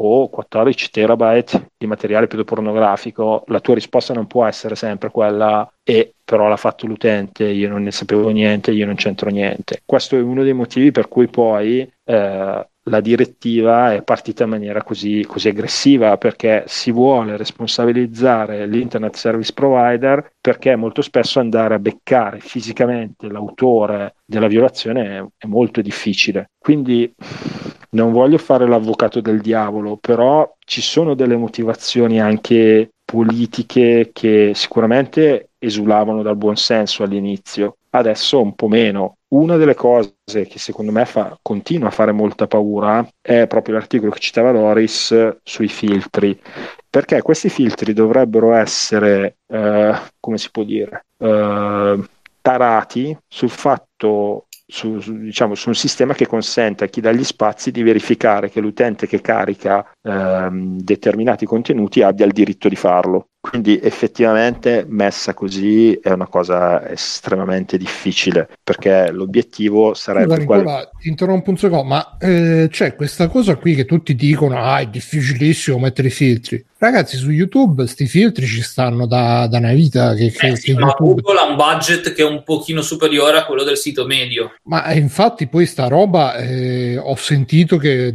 è valida solamente per quei siti che hanno un giro d'affari di introiti, mi pare sui allora, non esattamente, perché quello è, c'è un'esclusione che si applica alle ditte che hanno meno di tre anni e meno di 10 milioni di utenti attivi al mese o qualcosa del genere. Però eh, quindi per arrivare a... la mia ditta è attiva da già quasi due anni, anche se mh, mm, al momento sto ancora, mh, mm, diciamo, mh, mm, sondando il terreno e pensare... Ma è una delle due cose o tutte e due? No, no, b- basta una delle due cose per uscire da questa esclusione. Per Quindi cui... io sono attivo da più di tre anni, ma ho tre utenti, devo comunque installare esatto. i filtri, ma esatto. mi sembra una cazzata. Quindi questa esclusione non è, abbast- cioè non è sensata. Cioè, se fosse aspetta, stata... aspetta, sentiamo Nicola. Nicola, è vera sta cosa? Eh, purtroppo è vera, purtroppo è vera, ed è questo secondo me uno dei motivi per cui, ripeto, ci sono dei grossi rischi com- comunque legati a questa norma. Ma secondo voi non, non si farà un, uh, un, sistema tipo europeo di filtraggio che... Per adesso ti dicono di no. È proprio quello il rischio perché se mi forzi a usare un sistema di filtraggio che nella maggior parte dei casi sarà fatto male perché quando fanno queste cose le fanno sempre male, eh, ma non possiamo partire sempre con l'idea che, che, sarà fatto male, allora non facciamo un cazzo. Cioè, all'inizio funzionerà male, poi eh, piano no, piano si aggiusterà. Eh, io sul mio sito ci metto la roba che voglio io, non ci metto la roba che vuole lo Stato, è quello il punto. Sì, ma sai cosa, Loris, eh, Lorenzo? Eh, a me la cosa che fa incazzare è che uh, tutti noi usiamo YouTube, usiamo Facebook. E su YouTube se metti una mezza roba, cioè ci stanno tante persone che fanno recensioni di film e robe che non possono mettere mezzo secondo di trailer che gli demonetizzano tutto. Su Facebook se metti mezza tetta pure di un dipinto storico ti, ti blocchi il profilo 20 giorni e ti mandi i carabinieri a casa. E però noi diciamo, vabbè, sì, però, eh, però, però, oddio, ci lamentiamo pure là, però non così tanto come è successo per questa direttiva europea. E soprattutto contro questa direttiva europea si sono mossi soprattutto Google, Facebook e tutti gli altri big americani perché evidentemente erano interessati, hanno fatto il lavaggio del cervello a tutti i vari influencer, utenti e quant'altro, tutto dire no, la nostra libertà, intanto gli censuravano pure il buco del culo, però poi gli facevano dire così a comando parlando col braccio ficcato in culo tipo marionetta, no, la nostra libertà, questi europei che gli vogliono togliere la libertà, quindi secondo me piuttosto che eh, schierarsi con gente che, che fa il, il, bello e il cattivo tempo da una vita, proverei a vedere un po' le, le ragioni di chi invece cerca di contrastare sta gente. Ma infatti, cioè, sul principio sono d'accordo. Il principio ci può stare. E ripeto, eh, al momento la direttiva non dice ti devi installare un filtro, per cui per adesso, per come adesso, sembriamo essere a posto. Eh, il punto è che se dovesse arrivare a quel punto sarebbe un grosso problema per il fatto che lo Stato che si intromette e ti dice devi mettere queste cose nel tuo sito privato fa veramente molto Cina che poi ti può improvvisamente decidere eh ma per il terrorismo censuri anche questo, eh ma per la pedofilia censuri anche questo, finisce che ti censura tutto quello che vuoi e non è sotto il tuo controllo il tuo stesso sito. Ma ti rendi conto però Lorenzo che sta cosa la puoi dire benissimo di Facebook e di Google, cioè f- Facebook sì, e Bruno Google sono due costring- cose diverse però. Sì, ma no, non ti costringono. Di mettere i filtri nel tuo sito, però se Facebook domani decide che, che ne so, non si può più parlare di pasta al pesto, tutti i siti che... Uh, eh, vai su un altro pasta... sito. Eh, infatti... No, no, perché se tutti i siti che parlano di pasta al pesto poi non li puoi linkare su Facebook, magari non ti escono manco nelle ricerche di Google. E vado su Twitter. Voi... Allora, allora no, ti spiego, vi spiego entrambi. In realtà Bruno hai parzialmente ragione, nel certo. senso parzialmente. quando un sito è così grosso come Facebook, ci dovrebbero essere delle... Ehm, per quanto sia un sito privato che teoricamente fa quello che vuole, quando un sito è così grosso ci sta che ci possano essere delle regole che gli proibiscono di comportarsi in modo troppo restrittivo, ma questo è un altro discorso. Il punto è che io devo essere libero di mettere le cose, di, di, quantomeno non devo essere obbligato a mettere sul ecco. sito cose decise da altri, anche perché appunto è il primo passo verso una censura molto molto pesante. E vogliamo... io non la vedo, la vedo molto catastrofista. Nicola, dici qualcosa. Cioè, sì.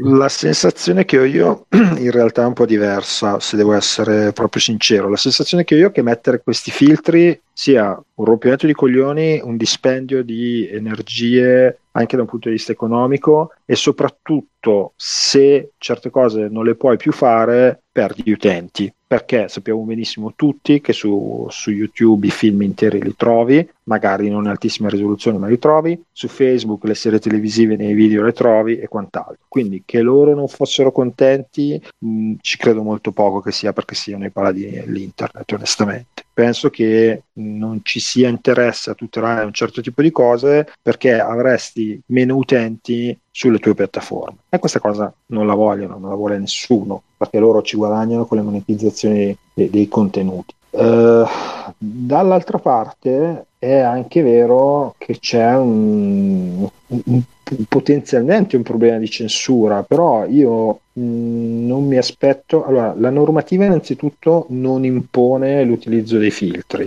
Questo vuol dire che ehm, la presenza di questi filtri io mi aspetto che in qualche modo sia gestita in maniera diversa. Cioè, nel momento in cui non ti dicono ti obbligo, ma ti dicono devi controllare, è una sfumatura che può essere diversa. Secondariamente, bisogna anche tenere presente che esistevano già leggi per cui tu certe cose le dovevi togliere, cioè il decreto uh, regolamentativo dell'Agicom, di cui si è parlato molto poco, prevedeva già che se io andavo a segnalare un contenuto la persona che il contenuto l'aveva caricato lo doveva togliere. C'era già un sistema che prevedeva di parlare prima con chi aveva caricato il contenuto e poi col service provider per vietare l'accesso ai contenuti. Questa cosa non è mai successa, cioè io non voglio fare il paladino delle leggi cattive, però bisogna anche partire da questo presupposto. Creare contenuti protetti dal diritto d'autore, come possono essere i videogiochi, non è sempre una cosa che uno fa con due lire. Cioè, se dovessero fare il leaking di GTA 7, cazzo, sono soldi che ci perdono, sono anche posti di lavoro che si perdono. Quindi che mi si venga a dire, eh, però sta roba,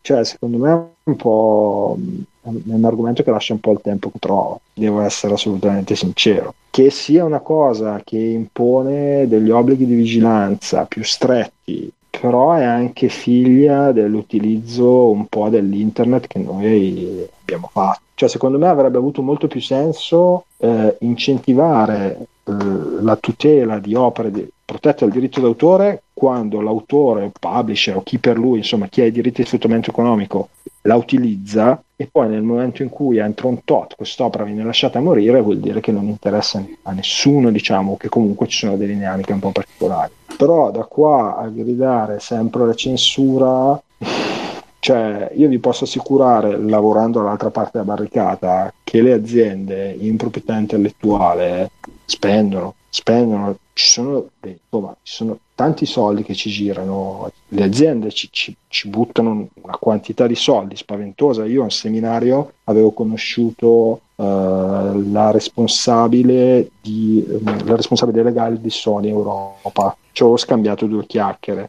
Sony fa una quantità di cose che voi non immaginate. Sony mh, dà una mano alle start-up, fa tutta una serie di, di attività che magari non fanno poi così scalpore, però quando poi il concetto è che nel momento in cui tu ti appropri di un diritto altrui e però eh, loro hanno i soldi e sono cattivi, cioè non lo so, mm, secondo me è una cosa che va vista poi anche nell'ottica, ripeto, di una reazione a un certo utilizzo che è stato fatto, cioè se è su internet è gratis, se mi dice qualcosa a fanculo, che è un fascista, e dall'altra capire un po' come, come, funzioneranno queste cose. Io resto dell'idea che ci sia stato un, un eco mediatico un, po' eccessivo, uh, forse anche perché nessuno poi aveva voglia di leggersela veramente. Sì, diciamo che secondo me perché l- magari il testo iniziale era effettivamente molto peggiore di quello di adesso ed è stato percepito molto in ritardo uh, il cambiamento in meglio che è avvenuto prima che lo votassero.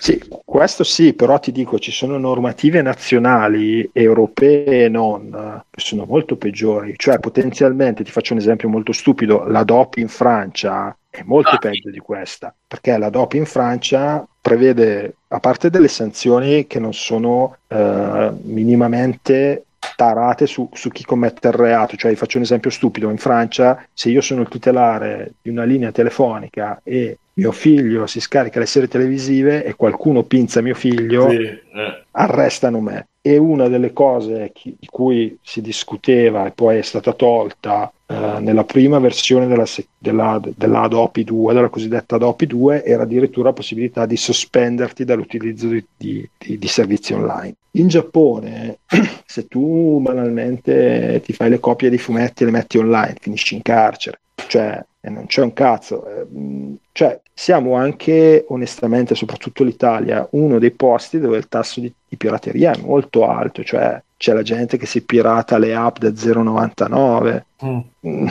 Cioè, ripeto, vedi Biggio come sorride sotto i baffi. No, eh, siamo arrivati a livelli estremi no, dai no. parti. Cioè, quelli che difendono il copyright sono dei pazzi fanatici completamente furiosi. Pazzi furiosi. Cioè, io mi ricordo anni fa questo senatore americano, mi pare, che aveva proposto di uh, friggere il computer di chi, mh, di chi, commetteva violazioni. Voleva mettere un chip dentro tutti i computer e da remoto potevano distruggerglielo. Cioè, veramente, cioè, ci sono delle cose veramente fuori di testa. O anche la, fa- la classica vecchia battuta che si era arrivati al punto in cui eh, copiare un disco di Jennifer Lopez era più grave che picchiarla. Ora non sono al passo con le leggi moderne, ma c'è stato un periodo in cui effettivamente si era arrivati a questo punto. Per cui, da una parte ci sono gli, i conservatori veramente che, che non, non, so, non, cioè, sembrano usciti da Cyberpunk veramente. Però, d'altra parte, chi veramente cioè, si pirata le, le app da 0,99 eh,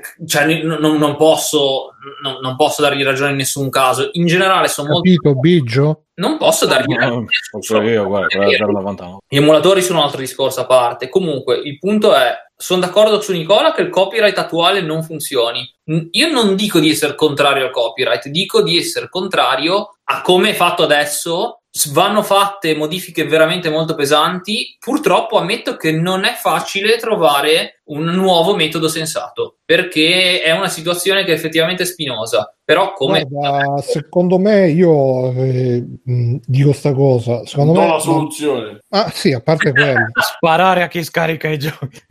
no, no, eh, secondo me la legge che hanno proposto negli intenti è giusta perché comunque eh, così come stiamo adesso, è un far west in cui tutti fanno il cazzo che gli pare, chiunque abbia i soldi automaticamente diventa lo sceriffo e chi non ce li ha diventa chi cazzo sei tu e quindi un po' di, uh, di, regole base che valgono per tutti, che siano Facebook o che siano il mio sito.it, uh, ci stanno.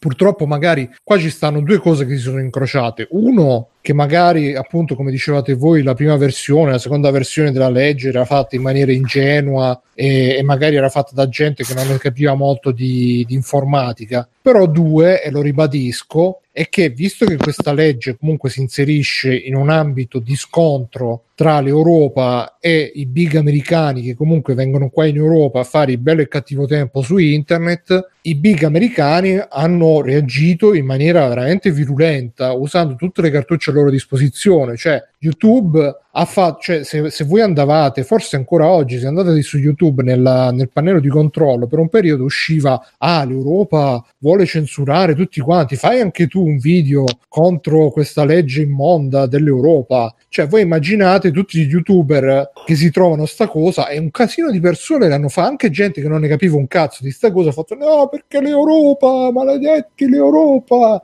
e, e, quindi capite che quando, quando una, un big fa così, altro che la censura, cioè noi ci preoccupiamo, ah, ma se, se, se, un giorno arriverà la censura dell'Europa come la Cina, ma la censura dell'Europa come la Cina c'è già, c'è quando, quando, quando YouTube tu gli vai a pestare mezzo callo e YouTube ti risponde facendo di fare il video contro quello che vuoi fare tu, da tutti gli youtuber, dal più grande al più piccolo, anzi magari poi dà pure la priorità al, uh, al, video fatto contro la legge del copyright, così lo youtuber vede che quel video ha più visualizzazione, ne fanno altro, ne faranno altro, ne faranno altro. A YouTube non frega un cazzo, de, no, per, per, per, YouTube sono spiccioli, ma ti fa una campagna mediatica che, che, che tu...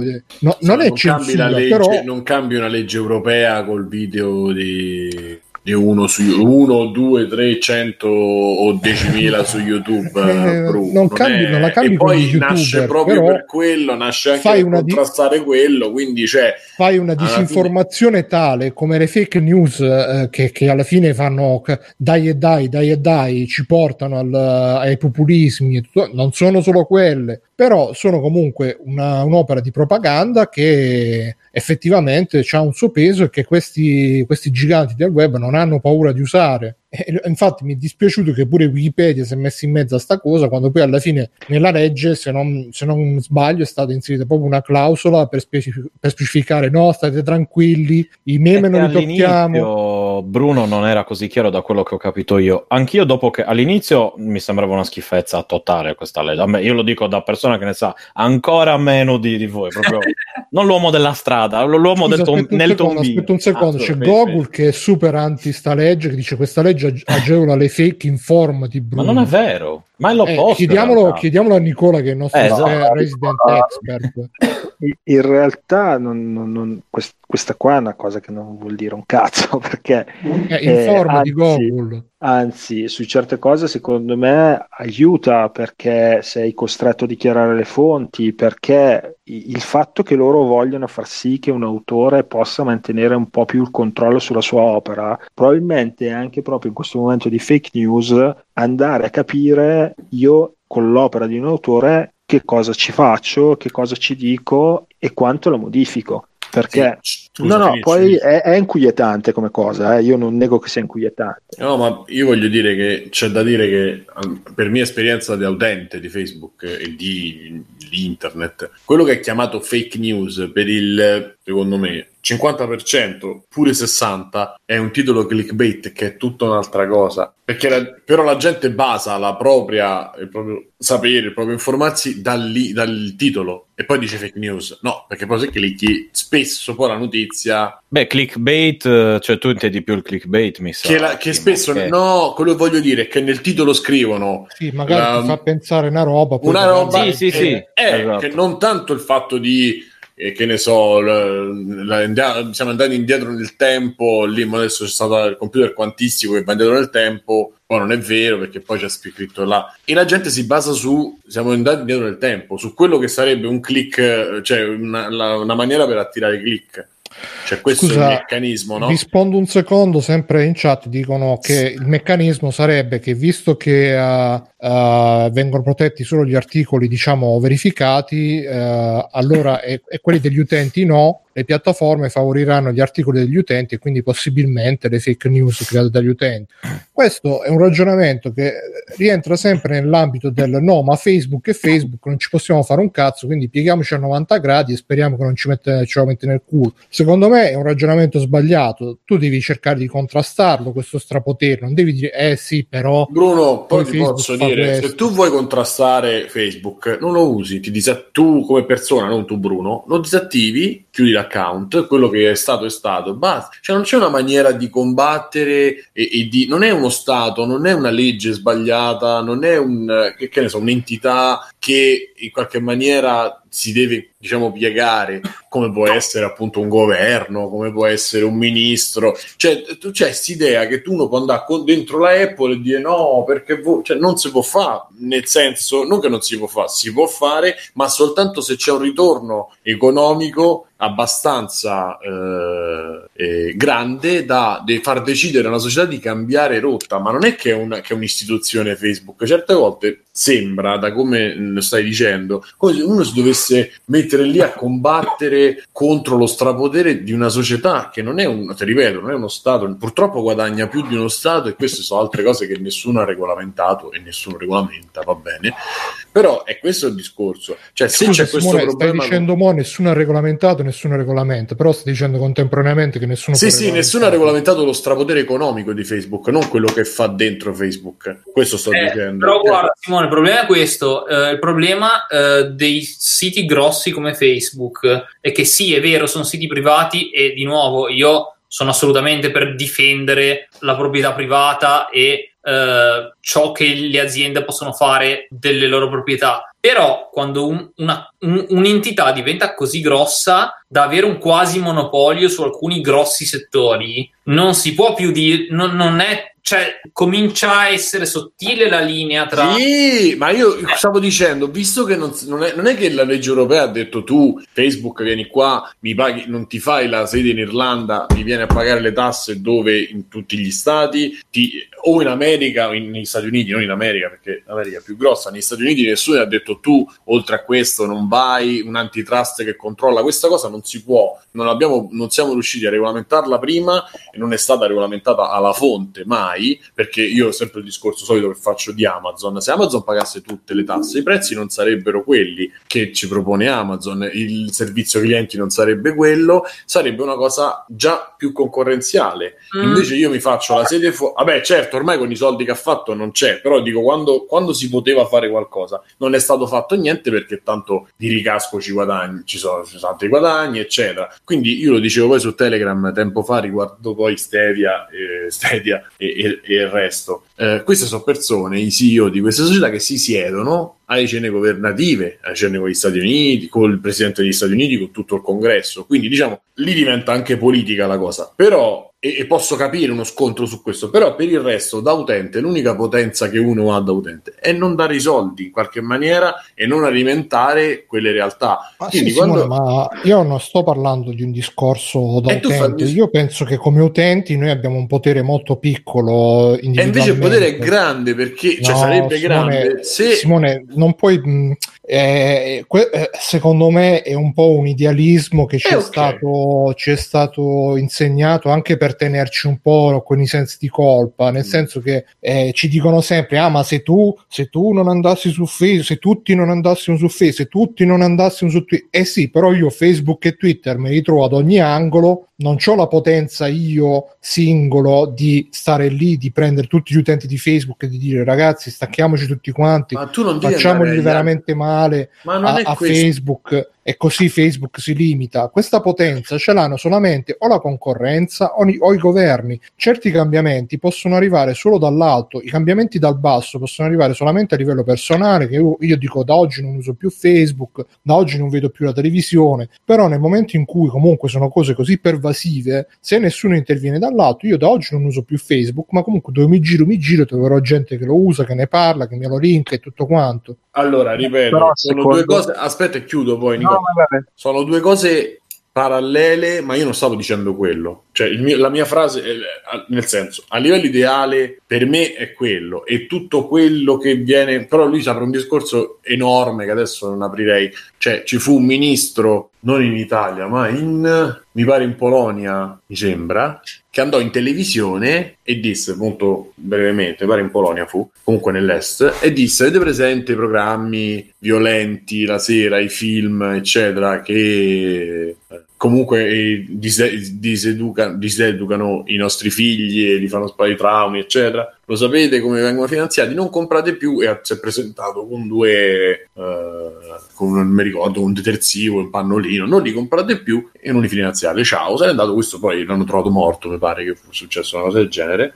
Comunque, a prescindere da questo, è un esempio di dire anche quello che succede in televisione, le pubblicità, e i programmi vengono fatti per fare inserimento pubblicitario, per raccogliere pubblicità. Quindi, quando il programma non viene visto, quando la, la, chi fa la pubblicità non viene più eh, non, più, non, ha più motivo per finanziarti il programma e per darti i soldi, quindi fare una raccolta pubblicitaria. Eh, sì, Simone, il programma chiude. Aspetta, notare... aspetta, no, fammi finire per piacere. Lo stesso discorso, lo stesso discorso sarebbe sulle grosse cose, nel senso, se io chiudo Facebook, se tu chiudi Facebook, io dico cazzo, non si può stare senza, ma io chiudo pure io, poi chiudo pure un altro, ma non perché tutti a livello collettivo abbiamo un'illuminazione che lo chiudiamo, semplicemente perché magari può essere una soluzione a uno dei problemi o una cosa ci dà fastidio. Ma questo è un discorso che io non, non vorrei, cioè poi ti lascio, rispondere, sì, ma io non volevo andare da questa parte. Quello che ti volevo dire, se tu, se tu, se un utente c'è un problema con quello che fa Facebook, visto che la legge europea adesso non lo può neanche contrastare, o comunque si è scelto di non contrastarlo più di tanto, comunque ci saranno delle falle che andranno sistemate, tutto questo,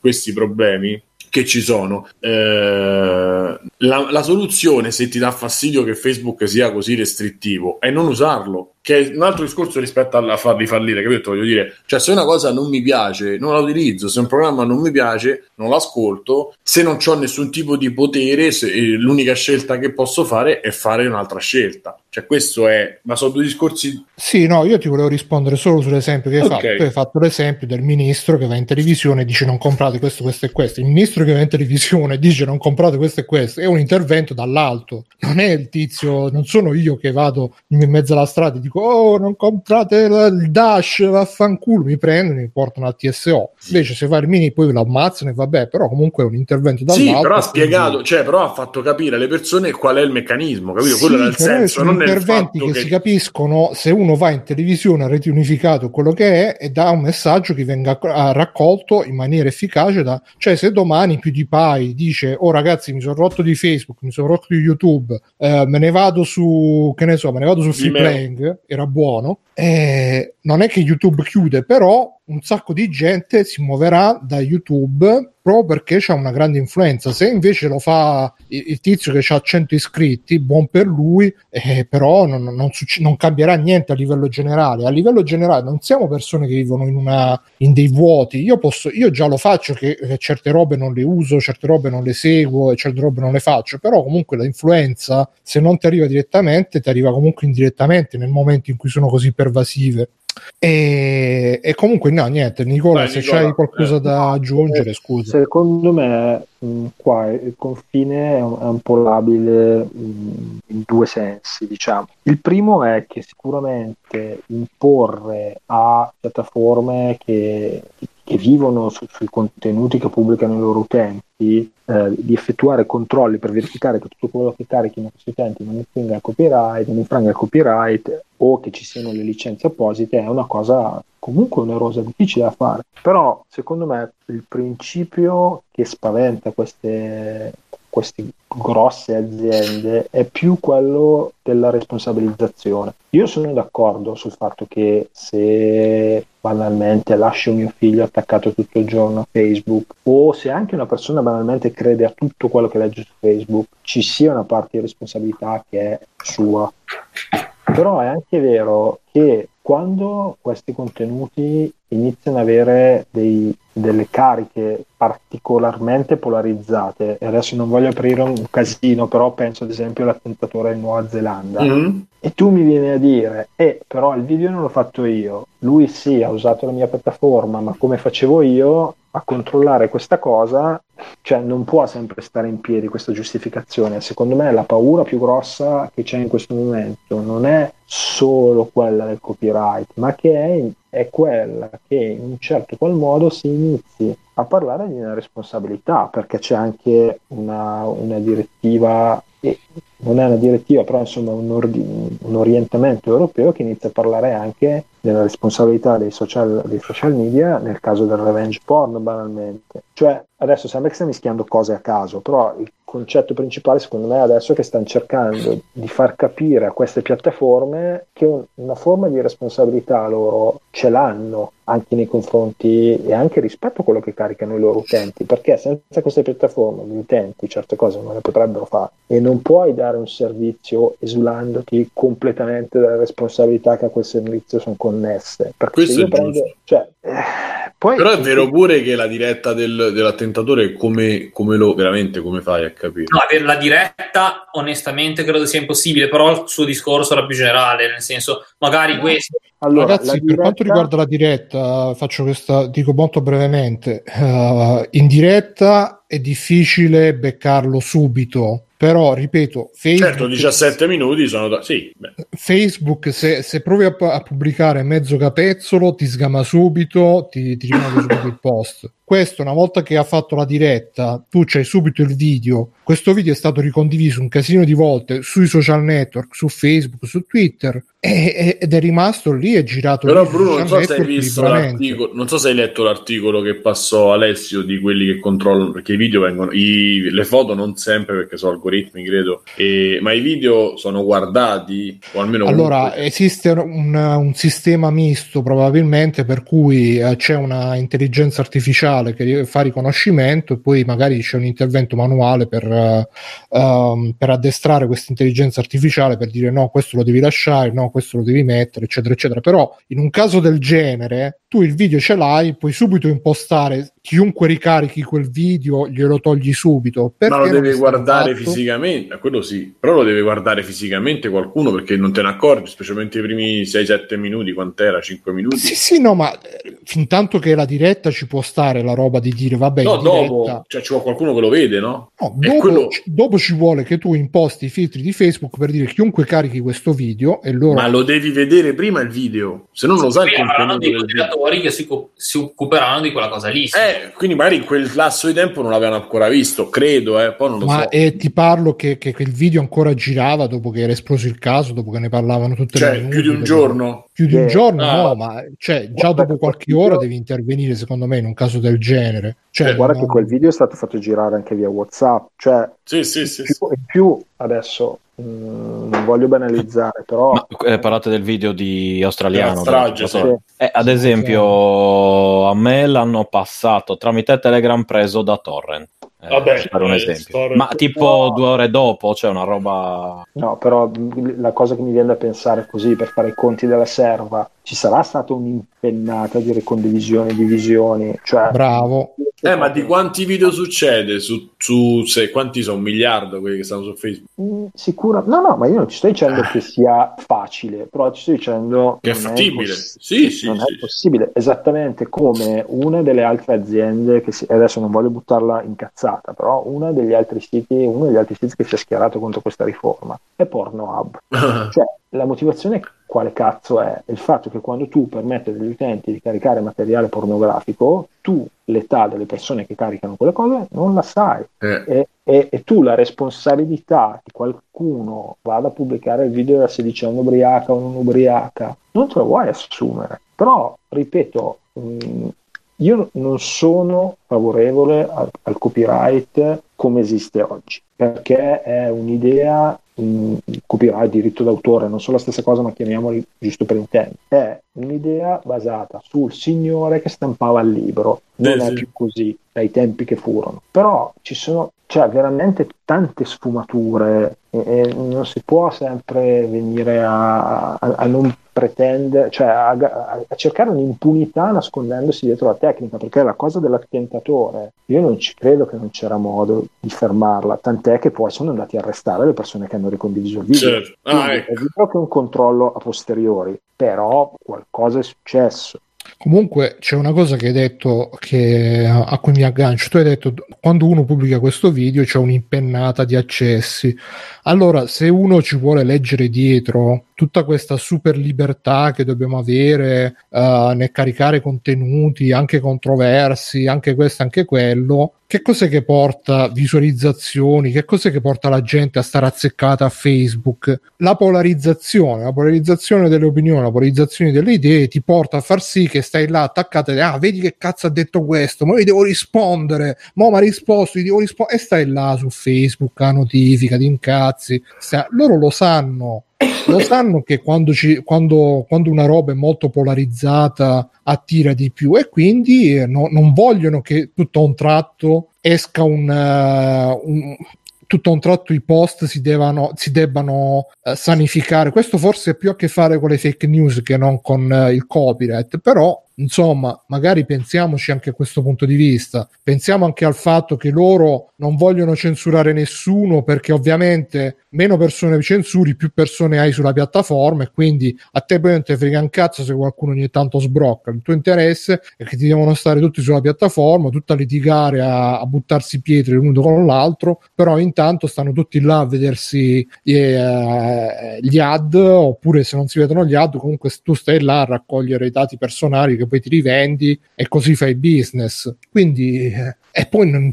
ripeto, questa legge europea non sarà perfetta e tutto quanto, però per me qualsiasi cosa che si, si, opponga a questo strapotere incontrollato, non dico di sostenerla ciecamente, però almeno diamogli una possibilità prima di stare a dire no, perché qua sta arrivando la Cina e sta arrivando la censura. Dici Nicola. Ma, allora, diciamo che io da, da, utente sono relativamente preoccupato perché non l'ha azzeccata tutta, però è un punto di partenza. Poi magari un giorno mh, mm, possiamo addentrarci un po' di più in quello che riguarda il copyright relativo ai videogiochi, che siano la legalità delle ROM o meno, uh, piuttosto che la copia privata, quant'altro, piuttosto che se io mi compro un CD con un videogioco, che cosa ho comprato in realtà. Cioè, la sensazione che ho avuto io è che sia una legge che porta all'inizio di un qualcosa che è molto off topic su tante cose che continuano a essere assurde, però ripeto, visto che sono proprio i media quelli che possono essere più impattati, non mi stupisce che si sia gridato a, tutte queste cose. Diciamo penso... che la pressione non è stata solo dai grandi americani, ma probabilmente anche dai, no. dai giornalisti di giornalismo, dai siti di cioè, Però vi dico, da persona che comunque ha fatto una tesi sul diritto d'autore ai videogiochi, da una persona che comunque mh,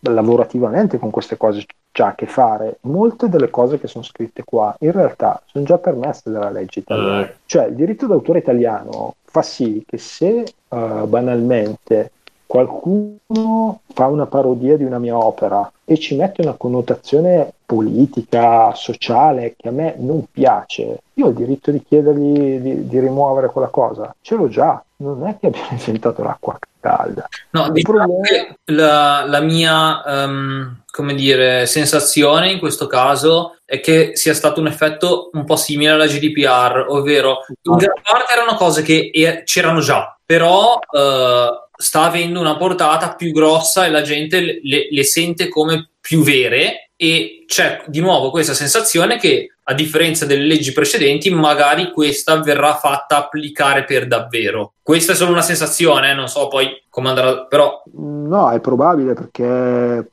l'Unione Europea sta iniziando anche a occuparsi di proprietà intellettuale e intelligenze artificiali, cioè l'Unione Europea sta iniziando a, a parlare di software e proprietà intellettuale. L'Unione Europea come mm, faccio una piccolissima promessa, in ambito brevettuale di proprietà intellettuale, gli organi non politici dell'Unione Europea, ma gli organi tecnici, sono organi estremamente qualificati. Cioè, l'ufficio brevetti europeo è un ufficio brevetti con i controcazzi. Eh, c'è un'attenzione, c'è un focus che deriva banalmente dal fatto che quando io avevo fatto la mia tesi in informatica giuridica in triennale, il mio professore mi rideva in faccia io me lo ricordo ancora che il, il mio, poi, avevo, poi cambiai relatore ai tempi, però il mio primo relatore mi aveva detto ma guarda, hai preso 30 in diritto privato, non mi dire che vuoi associare la tua uscita all'università agli omini che si sparano su, su, su Ah, così ha detto. Sì, sì, sì, ti assicuro che è andata così, anche perché mi ha detto non mi dirai che secondo te nel giro di dieci anni queste cose avranno un valore economico rilevante.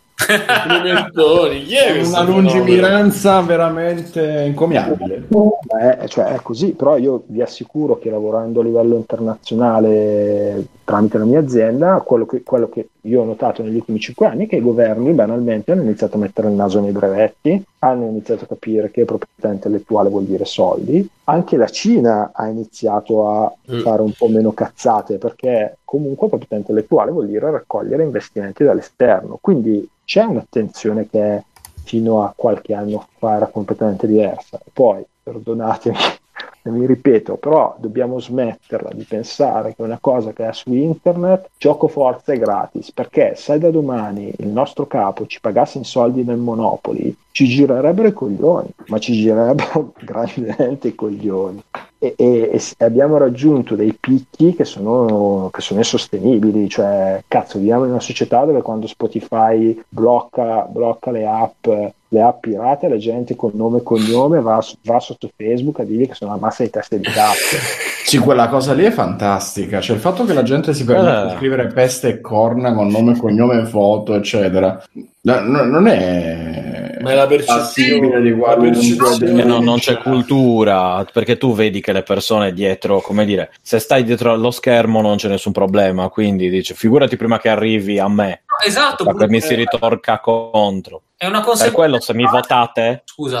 io metterò la patente per internet per fare i figli e per tutte le altre cose. Votatemi come capo del mondo. Dicevi, Lorenzo? No, esatto, scusa se ti ho interrotto. Eh, che purtroppo è una conseguenza naturale del fatto che effettivamente eh, non ci sono quasi mai ripercussioni. Perché se ci fossero davvero ripercussioni, la gente lo saprebbe e non lo farebbe. Eh beh, ci pensi due volte prima di dire cagate. Ma guarda, piano piano che dici sta cagate. succedendo, eh. Anche chi è andato contro, che ne so, che scrisse a Mattarella e quelle cose carine. Eh, ma molto piano, quindi... Eh, piano piano. piano. Beh, ma perché eh, mh, si sta iniziando a superare una linea cioè si sta iniziando a superare una linea, però a, a, me ai tempi, quando ancora frequentavo gli, gli avvocati, quelli veri, eh, mi era capitato di, insomma, di, di, parlare con un mio collega di, una, di, con un mio collega di master di una vicenda eh, che riguardava un tipo che aveva litigato con la fidanzata e aveva caricato sulla sua pagina web, cioè sul suo profilo Facebook, lui che si ingroppava la fidanzata, ok? Uh-huh. Quando poi lei aveva visto questa cosa, si era incazzata, andata al legale, gli aveva fatto scrivere, la difesa era stata, ma non sapevo di fare niente di male e poi tutto sommato la pagina Facebook è la mia, ci faccio quel cazzo che voglio. Non è finita bene per, non è finita bene per lui, l'hanno asfaltato. Eh, Però, ripeto, secondo me questa direttiva serve un po' anche a, seppur per certi aspetti in maniera eccessiva, a rieducare un po' l'utenza e mi auguro che si trovi poi una via di mezzo migliore di quella che ha adesso. Però era inevitabile che si sarebbe arrivati qua. Mm.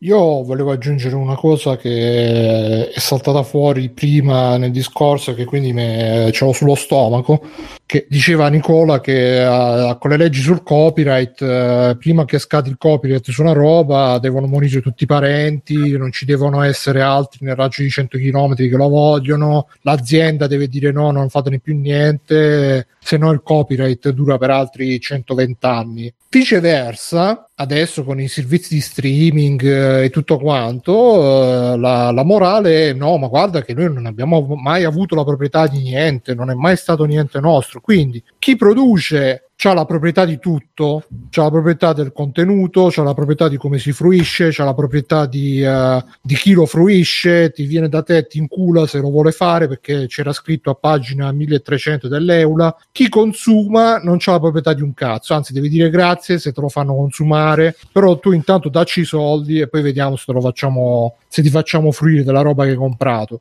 E anche qui il punto a cui voglio arrivare è che cominciano già ad esserci persone che non sono produttori, non hanno interessi, però tanto è la pressione mediatica a tutti i livelli. Pressione mediatica non significa solamente la pubblicità, ah, la pirateria è male e se pirati finisce l'inferno. La pressione mediatica significa agire a tutti i livelli, dalle, dai comunicati stampa alle dichiarazioni, alle interviste che poi si diffondono a tutti i livelli capillarmente attraverso i sistemi di comunicazione, per cui poi alla fine anche l'utente normale che non ha nessun interesse dice eh ma sì ma a me che me ne frega, tanto io non ci ho mai avuto niente, che me ne frega a me se, se, se gioco le robe in streaming e poi se le, to- se le prendono loro, perché tanto eccetera eccetera. E così i produttori... Come? Tanto c'ho il diesel.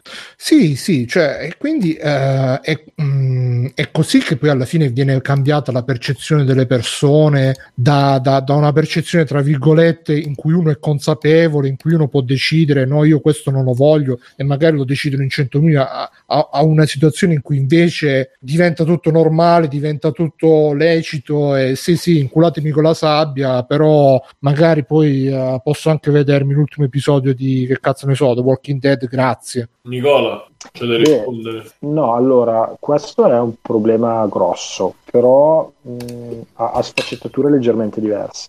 La prima è che anche quando tu compravi supporti, in realtà tu non compravi il contenuto, ma compravi una licenza di utilizzo. Questo perché? Perché il diritto d'autore a livello internazionale, eh, visto che nasceva con una prospettiva diversa rispetto a quella che è oggi. No? Il diritto d'autore originariamente nasceva come un diritto quasi, userei il termine nobile, di pubblicare delle opere e eh, quindi svolgeva inizialmente una funzione anche di, possiamo dire, quasi utilità sociale, chiamiamola così, no? Eh, quindi storicamente all'autore sono stati concessi tutta una serie di diritti, banalmente la possibilità di frammentare lo sfruttamento economico, che per tante altre, per altre, tante altre tipologie di cose non esiste. Quindi già in origine, anche quando eri sul fisico, un sacco di cose in teoria non le potevi fare, cioè perché anche eh, il sito no, come si chiama nocd.exe, qualcosa del genere, dove ti scaricavi praticamente gli eseguibili per giocare senza infilarci il CD. Teoricamente quella roba lì era illegale anche per il CD originale perché c'erano delle misure di protezione tecnologiche che ti imponevano, se volevi utilizzare il videogioco, di inserire il CD. Il fatto che tu aggirassi questa cosa già di per sé era illegale. Il problema vero, secondo me, dello streaming e ma in generale di tutte le cose digitali come possono essere i, anche i videogiochi, cioè io ad esempio ho la Switch e le offerte che Nintendo fa sullo store sono sempre buone, però nel momento in cui supponiamo che io conservi bene la mia Switch, ma Nintendo mi chiude i server, che cazzo faccio? Cioè ho pagato per delle cose che nella migliore delle ipotesi potrai utilizzare forse in maniera castrata, nella peggiore delle ipotesi, laddove magari il software ha dei contenuti online, io lo piglio a quel posto. Però anche qua il vero passaggio uh, allo streaming è il concepire il fatto che tutto quello che ci danno non è un bene ma è un servizio, perché fondamentalmente quello che non vogliono e, non, e, sono i detentori dei diritti che non lo vogliono e dal loro punto di vista ragione, è che tu non ti rivenda l'usato. Cioè, è questa la, la, la grande verità storica. Eh, questo perché c'era stata una sentenza mh, dei primi anni del 2000 che diceva che se tu acquistavi un software che aveva una licenza perpetua, quindi nel momento in cui tu acquistavi un qualsiasi supporto e il tuo diritto di utilizzare il software era mh, provvisto di vincoli temporali, tu avevi il diritto di rivenderti quella licenza legalmente loro non ti potevano dire niente perché la fattispecie giuridica era la stessa dell'acquisto di un bene, cioè come se io mi rivendo una casa che ho comprato. Quando questa cosa è passata ci si è, tutti, ci si è spostati tutti sui SAS. Mm. È quello che sta succedendo adesso, cioè il, il supporto va pian piano a sparire, tu sarai lì che guardi una scatola che fa cose, con i tuoi dati non si sa bene dove, e fondamentalmente il tuo potere su quelle informazioni è, cioè, è zero. Eh, c'è, c'è, da fare un distinguo molto importante però perché uh, se si parla di software as a service, come può essere appunto Photoshop, uh, Office o co- Netflix, ovvero cose dove pago un singolo abbonamento e ho accesso illimitato finché pago l'abbonamento a quel software lì o a quello streaming lì o quello che sia, è un discorso. Può piacere o non piacere, ma puoi considerarlo ragionevole.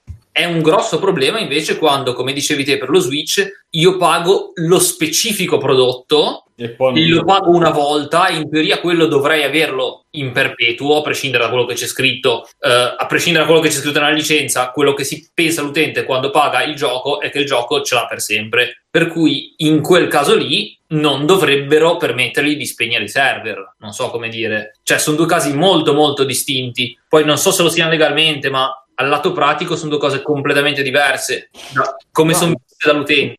No, il problema è che poi legalmente le hanno fatti confluire come se fosse la stessa, la stessa cosa. cosa. Cioè, questo è il problema. Che anch'io sono concorde con te, anche perché poi cioè, Netflix costa una sciocchezza e caricano, caricano una quantità di, di, cose comunque spaventosa. Possiamo discutere della qualità, tutto quello che vuoi, però è, è, un, è veramente un'alternativa alla pirateria se non facciamo discorsi filosofici. Il punto è che pur di rieducare poi l'utenza su certe cose, eh, ti danno qualcosa di buono da una parte. E... Tra l'altro Netflix già ti abitua perché dopo un po' toglie le robe.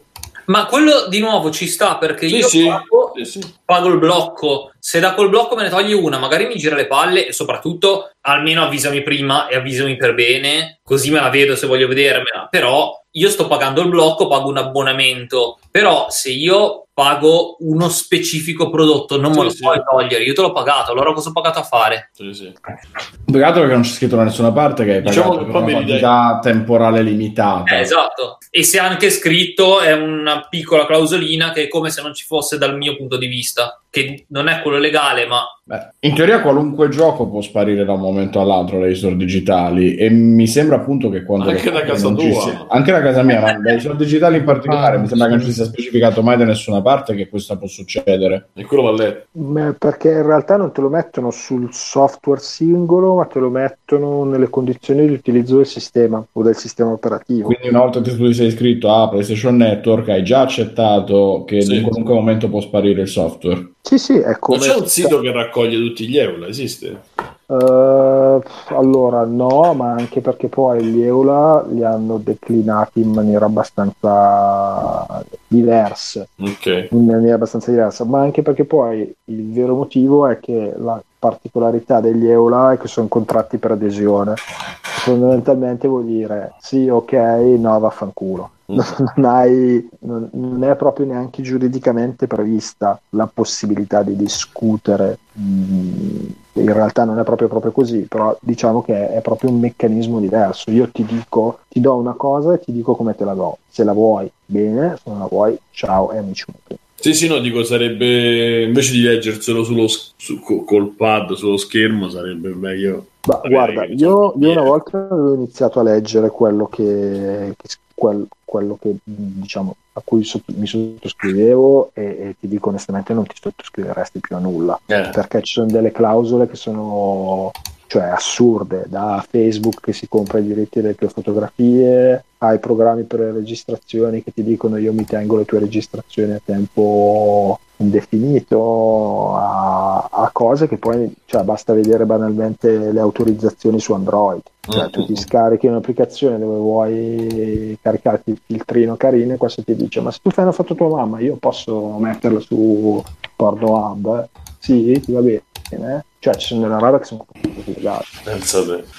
Però, ripeto, io sono profondamente contrario al copyright uh, moderno. Vabbè, magari a questa gestione. Facciamo che magari questa la riprendiamo, la parte del, della licenza. Facciamo un'altra puntata ad hoc, diciamo. Come volete voi. Sì, ah, Mixer, eh, ti metto, ti, ti, ti, butto lì un aneddoto. Era di nuovo una roba di una decina d'anni fa, forse un pochino di più. Questa ditta che per dimostrare che nessuno legge gli EULA, in fondo aveva messo una clausola con il primo che eh, ci viene a dire di aver letto questa clausola gli diamo tipo 1000 sterline o che cos'era e, e l'hanno fatto 10.000 dollari 10.000 dollari aveva vinto il titolo 10.000 e non hanno fatto? No, no, l'hanno fatto, ma dopo mesi, mi pare, diversi. Sì, e aveva vinto uno su una quantità di installazioni mostruosa. Pensa tu. Va bene, e facciamo un giro di extra credits veloci e poi ci abbracciamo e ci benediciamo. Eh, Mirko che ha assistito Eccolo. attonito a tutto ciò, dici qualcosa. Di, eh, niente, allora se senti vi lascio a voi la scelta, ho visto The Dirt che è il film sui Motley Crue, Motley Crue? Oh. oppure Aquaman, ditemi voi. Chiaramente Aquaman. Aquaman. Porco Giuda, mi sei inculato con le mani mie. Allora... Eh, eh, l'ha visto qualcun altro, mi ricordo, Ale. Te. No, no, no, mi sono rifiutato categoricamente. Ma io l'ho visto Aquaman. Te l'hai visto? Sì, sì. E ti è po' di settimane fa. Uh, non lo so. un po' sì, un po' no. Ah, che ti è piaciuto. Uh, no, non mi è no, però. No, allora guarda, vi, vi dico la mia. Se, secondo me, eh, anch'io, cioè, non, non ho un'opinione chiara perché è un film lunghissimo, dura più di due ore, che però stranamente non mi ha annoiato. C'ha dei momenti tutto sommato tollerabili a degli altri veramente agghiaccianti proprio sotto tutti i punti di vista. Momento agghiacciante tipo? Ma momento agghiacciante tipo quando si vede lui che per la prima volta vede sott'acqua e fa dire ah perché io posso vedere anche sott'acqua e vede tutto tipo su CSI quando cercano con lumino lo sperma case perché vede tutto luminoso è una roba micidiale poi no, poi c'è un pezzo in cui loro tipo arrivano in Sicilia, la nostra amata Sicilia, è bellissimo perché stanno lì, vedono i fiori e cominciano a mangiarli, cioè sono loro che mangiano le rose. no, è la guardano. tizia che li mangia, dice ah buono, mi ha dato un bouquet, inizia a mangiarli. sì, e l'altro così li mangia anche lui. Ma poi lui parla, tipo, diceva, dice anche delle parole in italiano, tipo arrivederci, scusi, altre cose che sta pronunciato male. Ah, mi scusi. Ma è, Tutto pronunciato male, chiaramente. Il film, io devo dire che a me mi ha colpito, ti dico, per, proprio per sto riuscire a passare da dei momenti tutto sommato tollerabili a delle robe trash un po' proprio di continuo perché comunque non è noioso il film almeno nonostante sia così lungo a me non è che ha annoiato alla fine è una caccia al tesoro in cui lui deve trovare il tridente ri riconquistare il suo posto all'interno Atlantide, eccetera. E, eh, ed è un continuo, cioè ogni volta che ci sono due persone che parlano dentro una stanza c'è qualcuno che spacca un muro e gli entra dentro, cioè, ma di continuo, fino ad arrivare a momenti trashissimi col tizio che eh, questi ovviamente gli Atlantidei vivono soltanto se hanno l'acqua, qui c'hanno tutte armature con tipo boccia dei pesci con dentro l'acqua e c'è uno che a un certo punto cerca di salvarsi mettendo la testa nel water, stile proprio scena di Rocco Siffredi quando mette la testa dentro il water e tira l'acqua alla tizia. Cioè, delle robe, boh, che non lo so, dal punto di vista suo c'è che come personaggio lui non è orribile, nel senso che è abbastanza simpaticone, ma c'ha proprio pochissime battute sullo, sullo schermo, non è che parli tanto o che abbia chissà cosa. C'ha du- due o tre cose molto belle di design, come la sala del trono, di tutti questi cose. Poi a me fa ridere perché ovviamente Atlantidei super tecnologici vanno in giro con le macchine a forma di pesce, cioè proprio quelle robe da... Sì, no, delle cose che sono uscite da Aquaman, quello degli anni boh, 50, sì. degli anni 30 neanche. Eh, però moderne. Le, le, parti in 3D, gli effetti speciali li ho trovati fatti, fatti bene, tutto sommato. Ma ecco. anche lì va, eh, va, va di però... momenti, ci sono delle eh, esatto. stupende e altre cose in cui combattono dentro una stanza che sono di una bruttezza unica, proprio come appiccicaticcio degli effetti. È, è quello, esatto. È un film molto altalenante, cioè ha dei momenti in cui ti rompe... Cioè io personalmente mi sono rotto le palle in una maniera proprio... Ma quando? Cioè a me quello non è che abbia rotto... Cioè, no, boh. un po' di chiacchiericcio tra sti atlanti. Eh, un po' di particole no. inutili, ma magari sono io che sono un po' così, e poi invece altre parti che erano più così interessanti, eccetera, altre di qualità alta come film dei supereroi, chiaramente non è che sto parlando di, di Kubrick, eh, dovete vederlo nell'ottica del, del film, eh, del cinefumetto, quindi niente di, di che, niente di, di alto, ecco, non niente di che. Nel suo genere come cinefumetto, ecco, E per me, qualunque cosa sia superiore a Black Panther è accettabile. Eh, anche, cioè. anche, secondo me è meglio Eh. di Black Panther. Comunque. Cioè, Cioè, Black Panther mi ha settato in basso il. L'aspettativa. Eh, esatto, ma proprio, cioè, ho detto, se se è peggio di quello, eh, vuol dire che fa cagare, ma proprio che mi rifiuto. Però ecco, cioè, se già mi fa addormentare due volte, è una volta in meno di, di Black Panther, quindi mettiamola così. E quindi ecco, eh, non mi sono addormentato neanche una volta, l'ho visto più o meno in un colpo solo. E tutto sommato, ecco, in un film che intrattiene, che non fa Sì. niente di più, niente di meno, secondo me. Cioè, Poi ne state parlando con quella educazione come se stesse parlando di una cosa. ma perché non è un film ma brutto che dice brutto? Non, non riesci a volerti Cioè- male perché non ti prende. Cioè, queste sono le Esatto. recensioni di Alessio, capito? Che cerca di salvare tutto. Ma no, Ah, no, no, no, no, non è questione di- non è un bel film, sia chiaro, non è un bel film, però non è una cosa che ti, ti prende per il culo appunto cercando di spacciartelo come qualcosa di molto più... Eh, esatto. Cioè è leggerino, stupidotto... È onesto. Cioè, Onesto non lo so, cioè oddio... No, nel È senso onesto, è un film, è un cinefu, un Oh. film, cine- No, di è fumetti che veramente- fa il un film. detto, della... quando a un certo punto arriva meraviglioso il, Onetta. il tizio, ma che, che parte in una maniera si vede che secondo me è stato rimaneggiato pesantemente. Sì, anche secondo me comunque. Perché Cioè, no, sta, all'inizio- sta cosa ai film di sì, come Suicide Squad che c'ha le scene girate senza gli attori, Ah, messe a caso. Ma dai, qua- quando parte tipo all'inizio che c'è lui e i due tizi che lo volevano uccidere non li salva e li lascia morire affogati, che è una roba che di una violenza ci sono rimasto. Poi più avanti torna il tizio nero che decide di farsi un costume, gli lo danno bianco e lui lo pittura tutto nero, cioè proprio il nero vestito di nero è proprio l'esaltazione a dei livelli micidiali. E anche sto tizio, ma boh, io non lo so, cioè c'è Steve Buscemi ringiovanito che dovete vederlo comunque, che è bellissimo, sembra Ah, un ma no. No, ma no, aspetta, eh, non è Steve, è l'altro. Non è Steve no, Buscemi scusa, che William fa. Defoe. William, William Default, ecco, esatto. che è Sì, sempre sì. lo stesso William, perché è di default. Ok, scusate. Mamma mia. E niente, ma, cioè io non, non lo so, sono combattuto perché direi che dentro di me la mia testa dice che è un film di merda, però il mio cuore dice tutto sommato è veramente d- d- un trash che alla fine... Eh, cioè, però è comunque meglio di, di Black Panther, Sì, quindi esatto, dici, ah, cioè, vabbè, è allora non è così di merda. Sì, è vero. Te l'ho detto, è tutto come, come, come setti, come setti la bar. No, ma t- sì, poi ti, ve l'ho detto, è proprio trash con le armature di plasticone quando escono. Ah, beh, scusa, aspetta, sì. scusa. Top, uh, Stella, hai visto l'armatura che è un liquidator che fa questo può trasformare l'acqua in plasma. e ti tirano fuori, un, aspetta, tirano fuori un conchiglione gigante pieno d'acqua e lo versano dentro la pistola e questo spara Sì, è vero, è liquidato, ma proprio, cioè, sei liquidato con, con anche la plastica, quella un po' Sì, sì, lucida, sì, Mamma cinese. Aperto. Facciamo Vabbè. pisciare. Ma anche le, le armature, cer- certe armature erano fighissime, altre Sì, proprio sì. davvero, C'è cioè tutta quelle de- dei negozi dentro- dei bambini. Sì, quella parte dentro la sala del trono che è tutto tipo balle, ossa di balena, bianco, Mhm. fighissimo. Poi a un certo punto vedi questi, andiamo in battaglia con i cavallucci marini giganti. Eh, ma quello è il problema del personaggio di, di Ma- Aquaman, così ma come no, ma lui non eh, ci va poi, su tutti gli altri, tutto il corollario. No, no, ma dico di Aquaman il personaggio, nel senso del fumetto Aquaman. Ah, che beh, sì, sì. que- vabbè, quell'immaginario lì è così come Namor de Sa- sì, Submariner ma che c'ha, non c'è il costumino speedo, capito? Sì. Cioè che, che dici, Eh, guarda, però guarda che la serie della DC che stanno pubblicando anche in Italia non è malvagissima, però come dite voi c'è un po' quell'effetto il film di Baywatch, cioè va tutto più o meno bene poi quando svacca, svacca con... Che bello. con, con mamma mia. Tu hai anche visto il film di Baywatch? L'ho visto anch'io quello nuovo. Ma io non l'ho visto. Ma a te non avevo dubbi, però Eh, No, no, ho fatto il master. Che cosa, mio nipote? Guarda, guarda che il film di Baywatch è, è il benchmark per tutti i film. Dai, quando c'è il tizio che rimane incassato col cazzo nella, No. nella sdraio.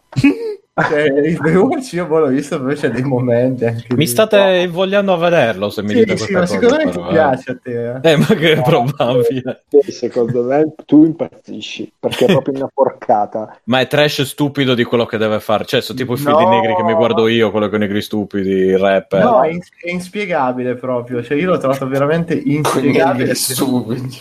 Perché non si capisce Negri come che cazzo... stirano gli schiaffi. Classico. Allora, secondo No, me quelli, se- che, eh, quelli che l'hanno fatto erano sbronzi tutti. Eh, un po' sì, ma immaginati come... Quindi Baywatch è l'Aquaman de- con le persone vere, praticamente. No, ma è peggio. è no, peggio, No, no, Cioè. Aqu- Aquaman mi dici che è meglio del film di Baywatch comunque. Ma voglia, ma voglia. voglia, ok. No, no, no, lo, lo chiedo davvero. seriamente. Vabbè, Alessio, facci un extra credit. L'extra credit purtroppo è imbiancare è divertente, non è granché. Avrei voluto giro, fare... Eh, no, avrei voluto fare in realtà un extra credit un po' più corposo perché grazie alle donazioni di Free Playing eh, ho avuto la collector di Soul Calibur 6 per PlayStation 4 che è arrivata l'altro giorno ma che ho a malapena potuto provare. Eh, Soul Calibur è una serie di picchiaduro che io seguo da- dal 2 che scoprì su, su GameCube da ragazzino e poi avevo avuto modo di provare anche i precedenti su leggere il primo Soul Calibur sull'ultima grande console. Però pur giocandoci poco è una serie che ho sempre amato perché non mi sono mai trovato bene con, con Tekken a menare a pugni nudi però con le spade mi sono divertito tanto con, con Soul Calibur di Namco. E quindi niente l'ho provato velocissimamente ho fatto qualche partita online eh, un pochino la storia la creazione del personaggio. È tornata la modalità storia appunto che c'era se non ricordo male solo in Soul Calibur 2 eh, che ha questa mappa dell'Europa del Rinascimento con eh, vari scontri con diversi tipi di, eh, di malus del tipo devi sconfiggere l'avversario entro tot, devi buttarlo fuori dall'arena eccetera perché sul Calibur ricordo che ha la particolarità di eh, poter vincere anche semplicemente se riesci a far cadere l'avversario. Quindi anche all'ultimo secondo c'è questa possibilità di rivalersi se ti hanno chiuso perché se riesci Scusa a Alessio, girare ma a parte il gioco che più o meno lo conosciamo tutti, nella Collector's Edition che cosa c'è? Da Collector c'è una statuetta di Sofittia, la, la bionda con scudo e spada eh, del gioco, e c'è mh, il Season Pass. Una delle mie fidanzate, tra l'altro, la Esatto, saluto. la, ricordiamo, la salutiamo che ci segue sempre dall'alto.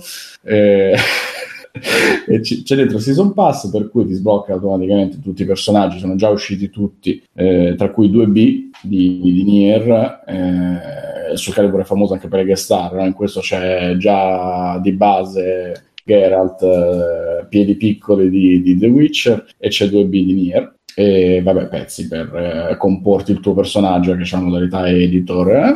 E cos'è che c'è? C'è la colonna sonora. Sono tutte e due soltanto digitali, purtroppo, però per qualità-prezzo, insomma, avevo la possibilità di prendere Scusa, una con una suona digitale che sarebbe il codice per scaricare. il codice per scaricartela, esatto. Chissà fino a quando potrò utilizzare quei file so. eh, per leggere il copyright. Scusa Alessio, ti posso fare una domanda molto seria? Ma eh, nel modellino Soffitti le tette sono morbide o dure? sono dure, purtroppo sono dure. Eh, mo- se non c'è Ma- Kojima, e soprattutto, no, la, la mia domanda conseguente è: ma quindi sei andato a toccarle le tette?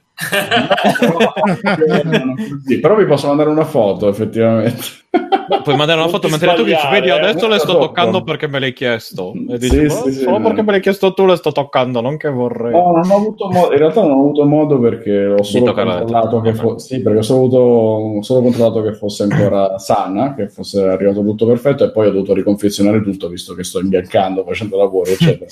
Ma lasciala fuori in giro mentre in bianchi mi sembra la cosa migliore. Sembra una cosa migliore, eh, però, però Stefano, ma com'è vestita il rullo è troppo grosso. E beh, avrà. Come è vestita Sofiti Alessio? C'ha la spada, c'ha lo scudo, c'ha le tette. Ah, eh, sì, è il classico costume. Ha il completino, quello tipo Xina, diciamo. Sì, sì, sì, sì. Vero, eh. Esatto. Eh, lo so, è carina, guarda. direi che alza la spada al cielo. Io mi sono fidanzato con lei da- dal- dalla PlayStation 1. Eh, giusto, dovresti raccontarci tu Eh, sui ma pezzi. guarda, no, no, no, che poi è troppo lungo adesso, che è tardi. Più che altro dalla storia Stefano non si capisce se porta le mutande, ci devi spiegare questo. Eh, non posso Ah. farmi- ho, ho un, un- un NDA sulle sue mutande. Mi dispiace poi. Ne parliamo la prossima volta. Poi ne parlo con lei prima, vediamo, tanto la dovrei vedere. Eh, va bene, dai, facci sapere presto. Se mi addormento poi la vedo. Brunone, che c'hai tu? Bruno, l'hai, Simone? Bruno, Bruno. Ah, io un secondo che recupero il listone qua. Mm, ah sì, sono usciti i nuovi episodi di Ice Core Girl, uh, ve la consiglio ah. su Netflix.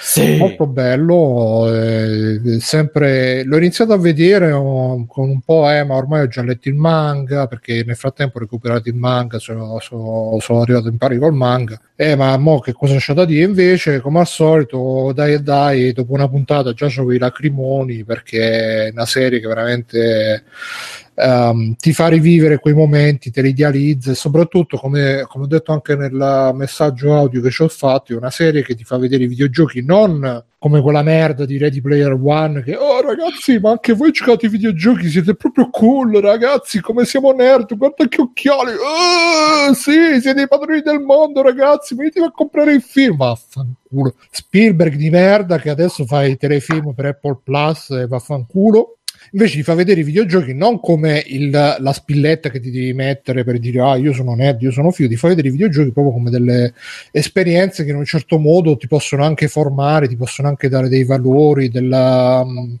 un'etica, un, una lealtà nei confronti degli altri, un rispetto, eccetera, eccetera, quasi come uno sport. Adesso che poi si fa tanto parlare di sti cazzo di sport, vaffanculo, speriamo che bruciano pure quelli prima possibile e ti fa vedere proprio come um, alla fine questi, queste esperienze che uno faceva da bambino in cui dovevi salvare la principessa, dovevi impegnarti per sconfiggere il male, ecc, ecc, ecc, forse alla fine non erano così tanto delle cacate, ma forse un po' ti, uh, ti, ti trasmettevano anche qualcosa, ti, ti educavano in un certo senso. Ed è bello ricordarseli così, questa esperienza, è bello ricordarsi questa, questa, sensazione di scoperta che c'era all'epoca e di condivisione che c'è tra l'altro poi nella storiellina d'amore che c'è tra il protagonista e la protagonista. E, e fidatevi che l'ha iniziato a vedere anche Simone con... Uh, con il suo partendo come al solito un po' con, un po' di pregiudizio perché ah che sto Ice Core Girl che tutti ne parlano che palle e un po', un po' sta piacendo anche a Simone quindi ma se ha cambiato anche a Simone me piacciono i videogiochi non mi piace tutto il contesto perché almeno anche. Nelle prime la puntata si è arrivato ma è possibile adesso ah santa eh, eh, eh, cioè, ah, Simone te lo, stai vedendo, te lo stai vedendo in italiano in italiano, in italiano. Yeah. scusa scusa in italiano. e quindi, cioè, alla, alla, prima puntata ho detto adesso spacco il televisore perché veramente non ce la faccio. Uno, non lo devi vedere in italiano, devi vedere in giapponese questo sottotitolo nella lingua che ti pare a te. Uno. Due.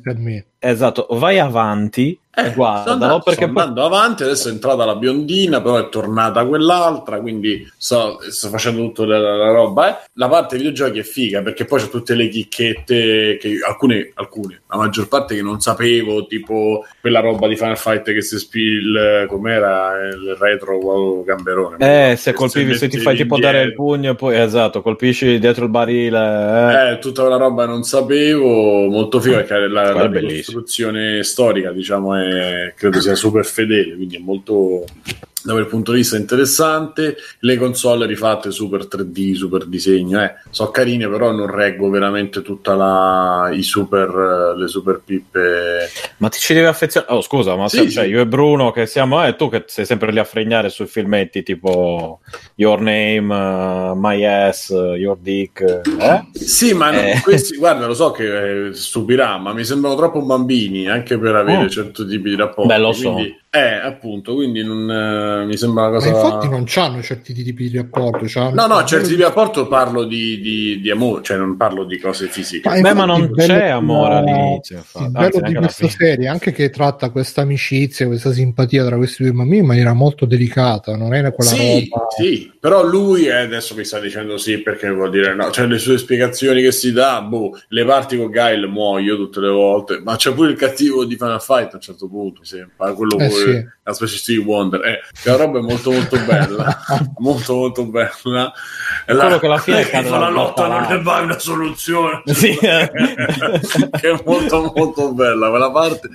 Però lo finirò perché lo finirò eh, ma non lo so, sarò vecchio, anche sarò rincoglionito. È rancoroso. Io mi unisco nel dire ma che non sono rancoroso. Io mi è piaciuto un sacco, anzi, mi è piaciuto un sacco proprio perché racconta bene quel sentimento di, di, di ingenuità, di scoperta, di eccitazione per i videogiochi che c'era quando non avevamo internet, le riviste, eccetera. Non, non è che lo rimpiango, eh, però appunto ti fa riconoscere. Ma ti sto dicendo che quella è la parte bella. Sì, sì, sì, appunto, eh, volevo solo dire la mia su quello che non è stata. Volevo valorizzare ulteriormente questa cosa perché, come diceva prima Bruno, ti fa proprio eh, ricordare qualcosa che hai vissuto tu e ha quelli in più dato da questo. Non è la strizzatina d'occhio, non è ah, guarda, questa la citazione, eccetera, ma è proprio una cosa più genuina e quella è bellissimo. È la cosa più bella della Secondo serie. me la strizzatina d'occhio per, Ah, i, ne- per i nerd, non, non per chi i giochi ha giocato a tre giochi in vita, tu- in vita sua. Sì, sì, sì, sicuramente. Cioè, è un giapponese, probabilmente la strizzatina d'occhio, oppure chi un po' più appassionato. Tra l'altro, io da ignorante, alcuni, cioè China Warrior, là io non lo conoscevo, perdonatemi, scusate. Pensa ma- Simone no, che China no, Warrior fu tipo la prima recensione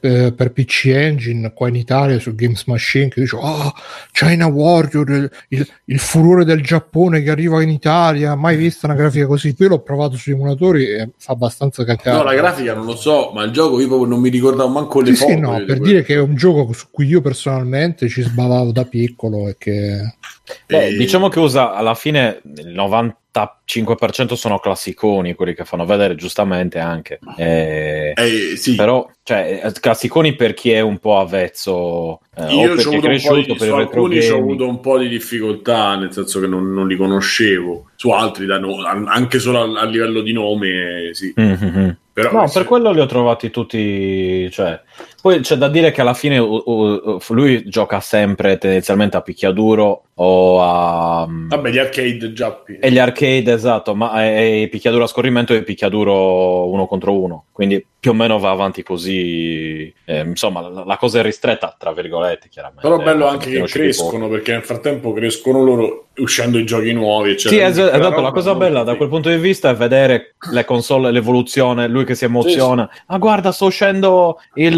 il coso, il PC Engine, e la adesso la citazione per la fiera, le citazioni per il gioco, le citazioni Eh, per la esatto. nuova. Ah, cosa, che- cosa incredibile Io che vedremo.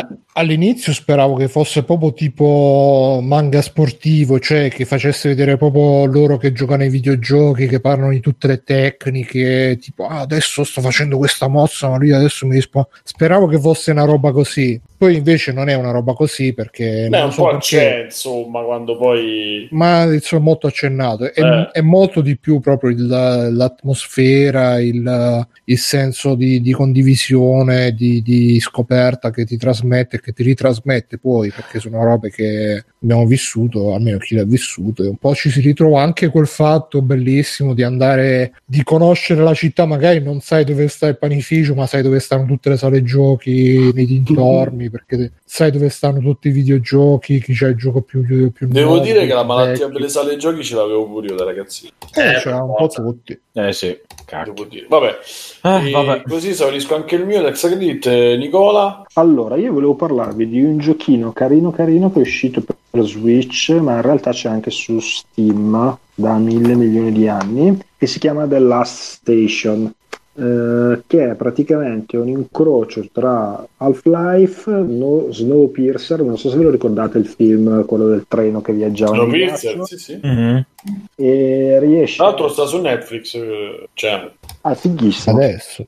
sì. e, e Adesso no. e ci aggiunge una componente beh, di action, eh, un visuale laterale con gli zombie e un sacco di esplorazione. La grafica è pixellosa, un po' pettinata, un po' pretenziosa, però se riuscite a passare sopra quell'approccio grafico lì vi trovate con un gioco che è una, fondamentalmente una figata. Ehm, la storia è eh, abbastanza semplice, e- però è raccontata veramente in maniera deliziosa. Cioè, vi trovate in, in un mondo dove è successo qualcosa, non sapete cosa, eh, voi guidate un treno eh, e, e questo treno ha delle particolarità, cioè ha tutti dei sistemi che permettono ai suoi passeggeri di, di sopravvivere in determinate condizioni. Viene, chiamata la legge, viene dichiarata la legge marziale, quindi voi vi potete spostare da una stazione all'altra salvando alcune persone eh, però dovete esplorare queste stazioni che possono essere enormi e su più piani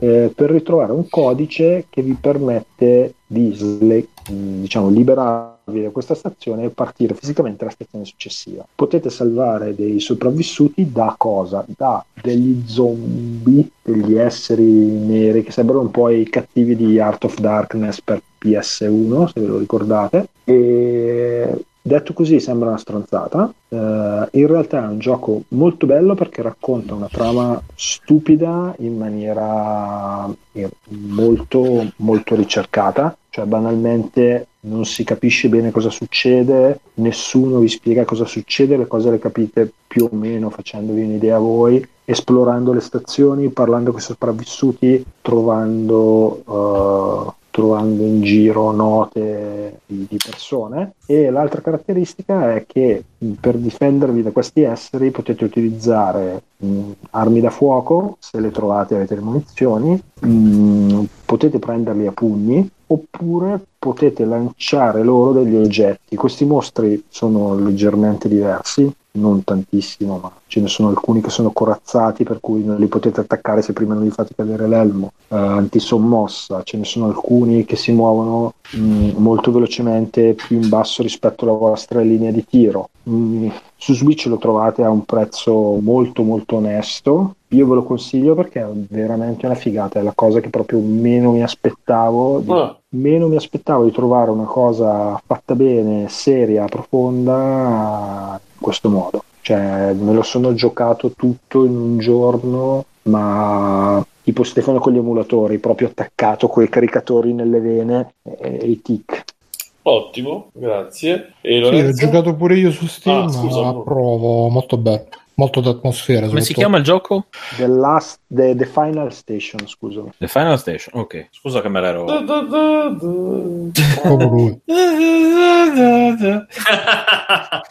Io invece guarda, mh, mm, dopo fondamentalmente più di 30 anni ho ripreso a giocare seriamente a Hero per Atari 2006 ed è splendido come era un tempo. come scusa, Kiro? Hero, eroe. Ah, Hero. Hero. E cioè, tra l'altro mi ha, mi ha, stupito, mi ha stupito due cose. Primo, quanto fossi ancora familiare con i controlli, che per quanto fosse un gioco per 2006 eh, era banale, perché c'è lo, questo mino che vola che è difficile muoverlo, non è facile come uno po- possa, potrebbe pensare, perché ha un po' di inerzia a modo strano, in particolare nel movimento verticale. Esatto. E la, la cosa che mi ha stupito è che mi ha fatto l'effetto opposto, ovvero me lo ricordavo con molti meno colori di quanti non ne avesse. Quindi ho detto, cavolo, cioè è molto colorato, ma... Ma c'era 4! no, vabbè, però rende bene, rende molto bene io me l'aspettavo peggiore, paradossalmente. Eh, ma è perché poi vai avanti e diventa tutto scuro, buio. Activision, eh? E... Eh, sì, sì. Poly, Polyvox. Mm, sono andato abbastanza bene. Poi, appunto, l'ho giocato solo una sessione, avrò giocato una mezz'ora, qualcosa del genere. Però è stato molto soddisfacente. Dove l'ho giocato? su Nvidia Shield che me la sono comprata poche settimane fa. Ma qua è Stefano? Esatto, me, me l'ha sponsorizzata lui. È spettacolare, una cosa veramente spettacolare. Proprio... È la macchina dei sogni. Come? sì, sì, no, miglior acquisto. Perché, ah, c'è da dire, io è dai tempi della PS2 che non ho una console, ho sempre giocato su Steam fondamentalmente. Ah, allora ok, allora ok. E sentivo il bisogno di giocare a Kingdom Come e avendo un Mac non potevo, anche perché il porting per Mac l'hanno annullato e l'Nvidia Shield è questa cosa splendida che è la GeForce Now che praticamente si gioca i giochi in streaming ero un po' scettico ma poi ho pensato beh tutto sommato cioè se lo fanno probabilmente perché funziona e funziona. Cioè è, è stupefacente. Cioè giochi in streaming in Full HD e funziona perfettamente. E, mm, Bruno tieniti. Ti sei rimasto male che funzionava Lorenzo. Sì sì ci sono quasi rimasto male mi immaginavo non so bassa risoluzione, lag, così, proprio perfetto. No, ma sono rimasto anch'io quando l'ho provato la prima volta con Moonlight, che è la versione diciamo open di GameStream, veramente, cioè, e se lo diciamo noi ci potete credere, no? non credete a quelli che invece dicono oh, Bruno, sì. ma lui non ce l'ha in eh. fisico, cioè lui se lo streamava da Esatto, io lo streamavo, server, da, io lo streamava dai server di, di Nvidia Ah, scusa, non sono perso. Allora Eh. non fidatevi di Loris. è stato- è- Siamo è già sta- io e lui, che capito? È stato, mio, vabbè, quindi. Stefano già abbiamo perso da mo'. Eh, ormai, Loris purtroppo è stato traviato da Stefano. quindi- esatto. Vabbè, anche perché in realtà, cioè, se ci Ma scusa, pensate... cos'è che streamavi? Hiro? Eh, no, no, vabbè, quello me lo sono giocato in locale con un emulatore. Eh, no, streamavo co- che Kingdom, Kingdom Come. Vabbè, ma capirai RPG di In realtà merda. ho provato tutti anche sempre i menu che non a camminare, capirai che- Pure Thief ho provato, funzionava anche quello molto molto bene. Tipo stealth, stai sempre a fare un passo dietro l'altro ogni mezz'ora, capirai. Ah, dice che essendo tu devi andare piano per fare stealth, quindi lui eh, c'è il gioco il tempo di caricare. Si è capito? fatta la nube davanti, quasi. Ah, sì, eh, ho rifatto. Vabbè, niente. Sì, Ho modificato e ho installato gli emulatori. No, nel mentre ho rifatto la- l'atomizzatore, ho cambiato l'intero, si dice rigenerato, e questo quanto pare l'ho, l'ho fatto Cioè, tu ti metti a fare tempo. pure quella roba lì. No, quelle ce, ce le ho già La pronti perché sono pigro. Ho solo. No, quelli ce li ho già pronti. L'ho Ah. solo infilato, tagliato, messo, messo il cotone. Cazzi. Vabbè, vabbè, vabbè. Eh, comunque, Cioè, io speravo- devi infilare dentro la polvere da sparo, poi col tubicino. No, ma io vedevo che emergiava, dicevo, no, questo si sta facendo un cannone, questo qua. no, no, invece no, sta- stavo stavo solo sta modificando. fatta sigarette elettroniche da Frociazzi con tutto il rispetto di Frociazzi. Stava caricando gli emulatori sulla sigaretta elettronica. Ah, no, perché questa qua è il display. C'ho l'altra, l'altra col display, guarda, una, un'idea ce l'ho anche avuta. Doom ci gira sicuro. Sì, Doom, Doom è benchmark. Dump, soprattutto. Doom. Vabbè, quindi viva lo streaming, eh, che, che dire, se ci gira G- Kingdom Come... No, vabbè, ora magari non sarà pronto per alcuni tipi di giochi, ma al lato pratico, per quello che mi serviva, funziona benissimo. Dai, adesso che lo dici tu, di te mi fido, quindi sono curioso.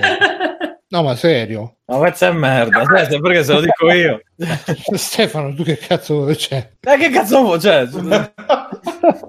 Che cazzo ne capisci tu di giochi vecchi, capito? Stai- eh, no, ma ho giocato, c'era anche roba moderna. Giochi retro. Cosa ne sai? No, ma c'era anche roba moderna su Shield. Cioè, è lo te. stesso, che, lo stesso che a lui ce l'ho io, non è che il suo è una versione diversa. Ma non ho capito, ma Kingdom Come l'hai comprato per Nvidia Shield o ce l'avevi su PC? No, l'hai no, l'ho comprato, attivato su Steam e una volta che l'ho attivato su Steam l'ho potuto giocare da Shield. Ci sono dei giochi che tu prendi da- su Steam e che la GeForce, eh, GeForce Now riconosce come tuoi tramite Steam e ti dice ok questo gioco è già tuo Ci annusa.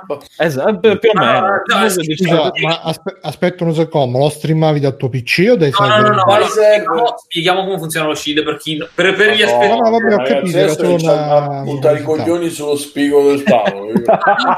ci, sono, fondamentalmente tre modalità. Eh, una è questa chiamata GeForce Now, che in teoria c'è anche proprio l'app per PC, che tu streami il gioco dai loro server, il gioco gira sui loro server e tu te lo giochi in locale usando il controller locale. Ma C'è un indiano che gioca esattamente come giochi adesso.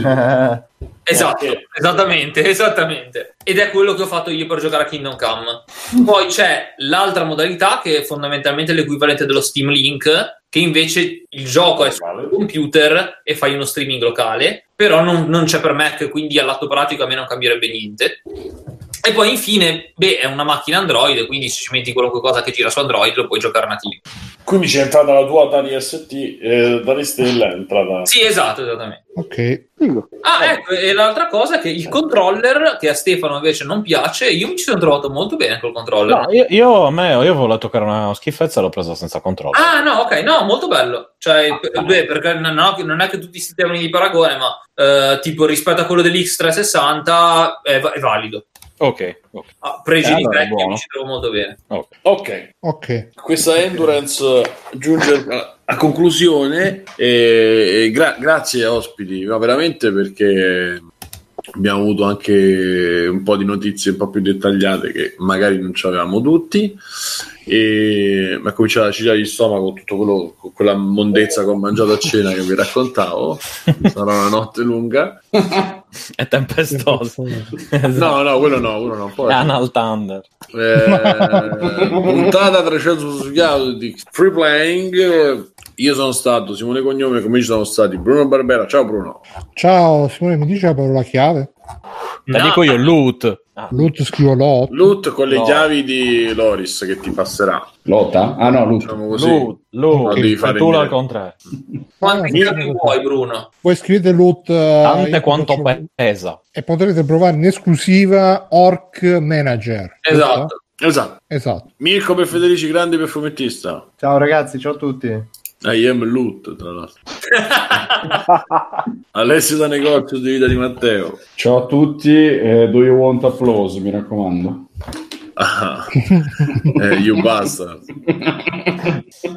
Grazie a Nicola. Ciao, grazie a tutti. Grazie a Lorenzo. Buonanotte, fanciulli. Grazie a Matteo per la regia e grazie alla chat. Non, non, non l'ho letto tanto oggi. Ma si è dimenticato. Ma... Stefano, è passato, è passato sì, in chat. Sì, vai. È passato in chat Deneriello che eh. ci ricorda che Venus Gallery ci ha avuto una svolta fashion. Quindi sì, andate sì, a. Potete farvi le seghe anche con l'altra mano, diciamo. E bene. Vorrei ringraziare Stefano... di Notte gente con la totale.